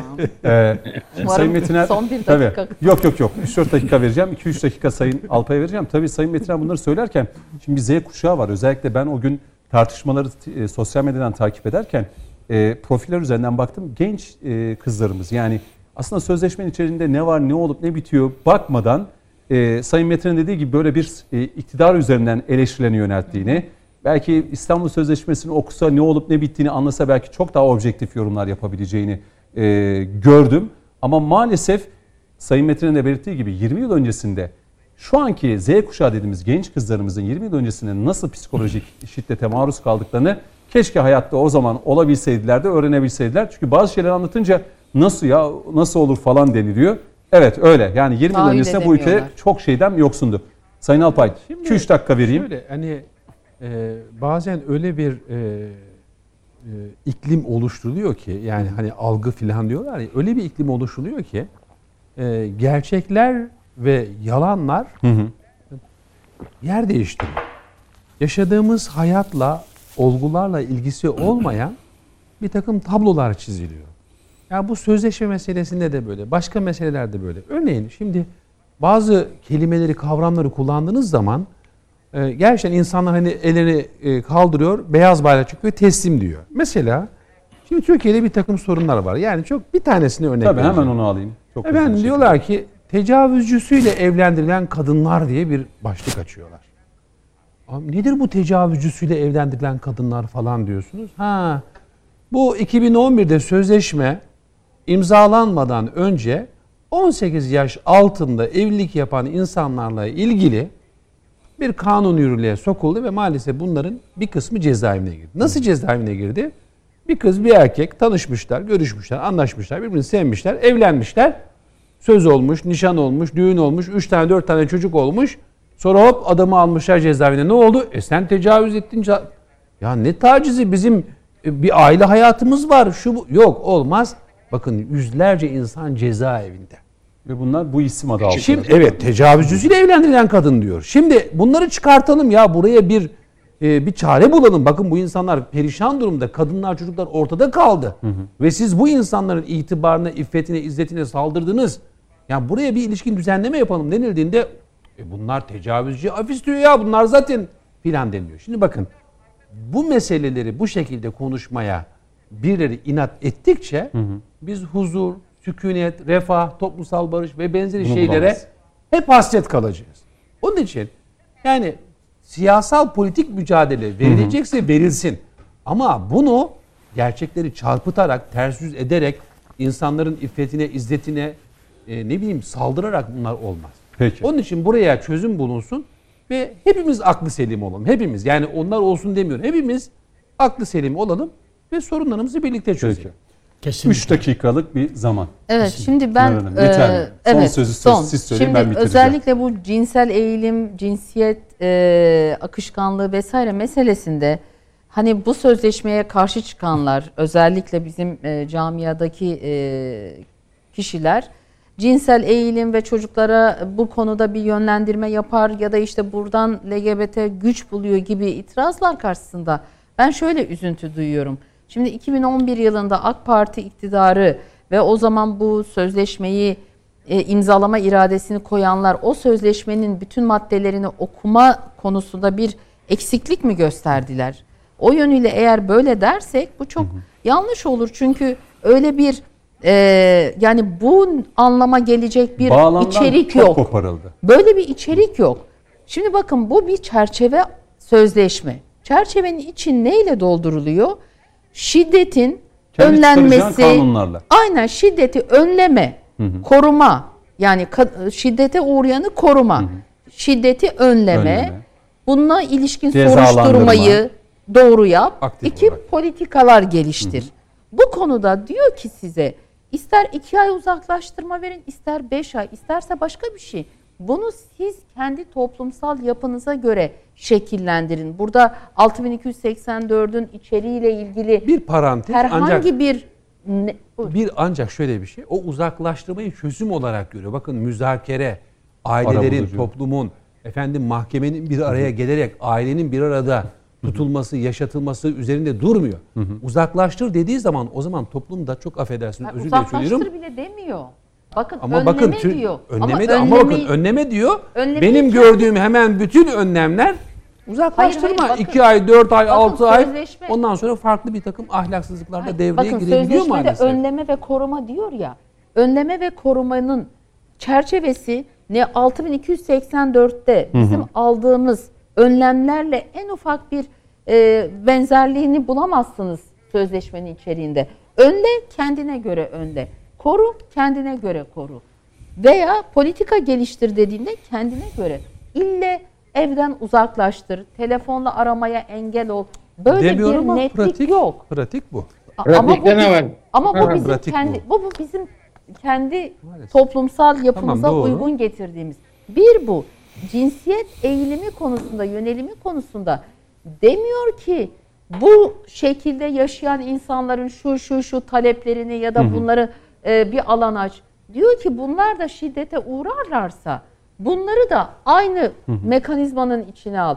Kendi yani, hukuk sistemi içerisinde yorumla, ona göre önlem al. Hay şiddete uğradığı Hı-hı. zaman Hı-hı. iki eşcinsel veya iki lezbiyen fark ama etmez. Zaten ya şöyle bunlar bir şey şiddete uğradığında ama. bunları Aynen. Yönetmenim bu arada bana diyor. diyor ki bitirin diyor. Şimdi Siz diyor devam edin diyor stüdyoda tartışmaya. Mesela hani e, efendim eşcinsel ya ben burada kimliğe hani iktidar bunu sahip, bilmeden mi imzaladı gibi bir şey e, çıkıyor. Öyle değil. Öyle değil. Sonraki Bunların yorumlar, sonra çekilen şöyle nokta ifade buraya ediliyor. getirdi ama. Yani eşcinsellere dönük bir saldırı, LGBT mensupları falan diyorlar. Şimdi bakın ben o cinayetlerin bir kısmını okudum. Ya okuduğumda şunu gördüm. Yani bu insanlar kendi aralarında şiddet uyguladı. Hatta medyanın çok Bravo. çok tanıdığı, bildiği Bravo. insanlar Bakın. kendi eşcinsel ilişkilerine Tabii. kurban giderek bakın. en barbarca cinayetlerin kurbanı oldular. Işte Bunların bakın, hepsini tek tek sayabilirim isim isim yani. Kenan, Kenan Biz, Bey, bu saldırıya uğrayan kişi gidip mahkemeye o kişiyi uzaklaştırın dediğinde uzaklaştırmasın mı? Süre vermeye devam edeceğim. Evet. Ha, uzaklaştırın. Süre, süre vermeye devam edeceğim. Ama öbür program. Hepinize üçer turda. Çünkü programın tekrar gece 01.30'da olacak. Uzun uzadıya konuşacağız. Peki. Sayın Mehmet Metiner Ankara'daydınız. Önümüzdeki hafta bekliyoruz İstanbul stüdyosunda. Siyasi konuları biraz daha ağırlıklı İnşallah. konuşacağız. Çok teşekkür ederim katıldığınız için. Ankara'da yorgundunuz aynı zamanda bugün. Ben teşekkür ediyorum. Saygılar sunuyorum. Hayırlı Çok sağ olun. Ömer Vehbi Atipoğlu Hocam size de çok teşekkür ederim ama size bir söz verdim. Söz bunu konuşacağız. İnşallah. Tamam. Ee, Kenan Alpay, gazeteci yazar. Çok teşekkür ediyorum. Teşekkür Ve e, Pınar Hacı Bektaşoğlu da bizimle birlikteydi. Ayağınıza sağlık. Eyvallah. Ağzınıza sağlık. Sizler de izlediğiniz efendim. Size de çok teşekkür ediyoruz. Önümüzdeki hafta konuşmak lazım. Yeniden birlikte olacağız. Tekrarı bu program tekrar gece 01.30'da TVNet ekranlarında olacak. Hoşçakalın.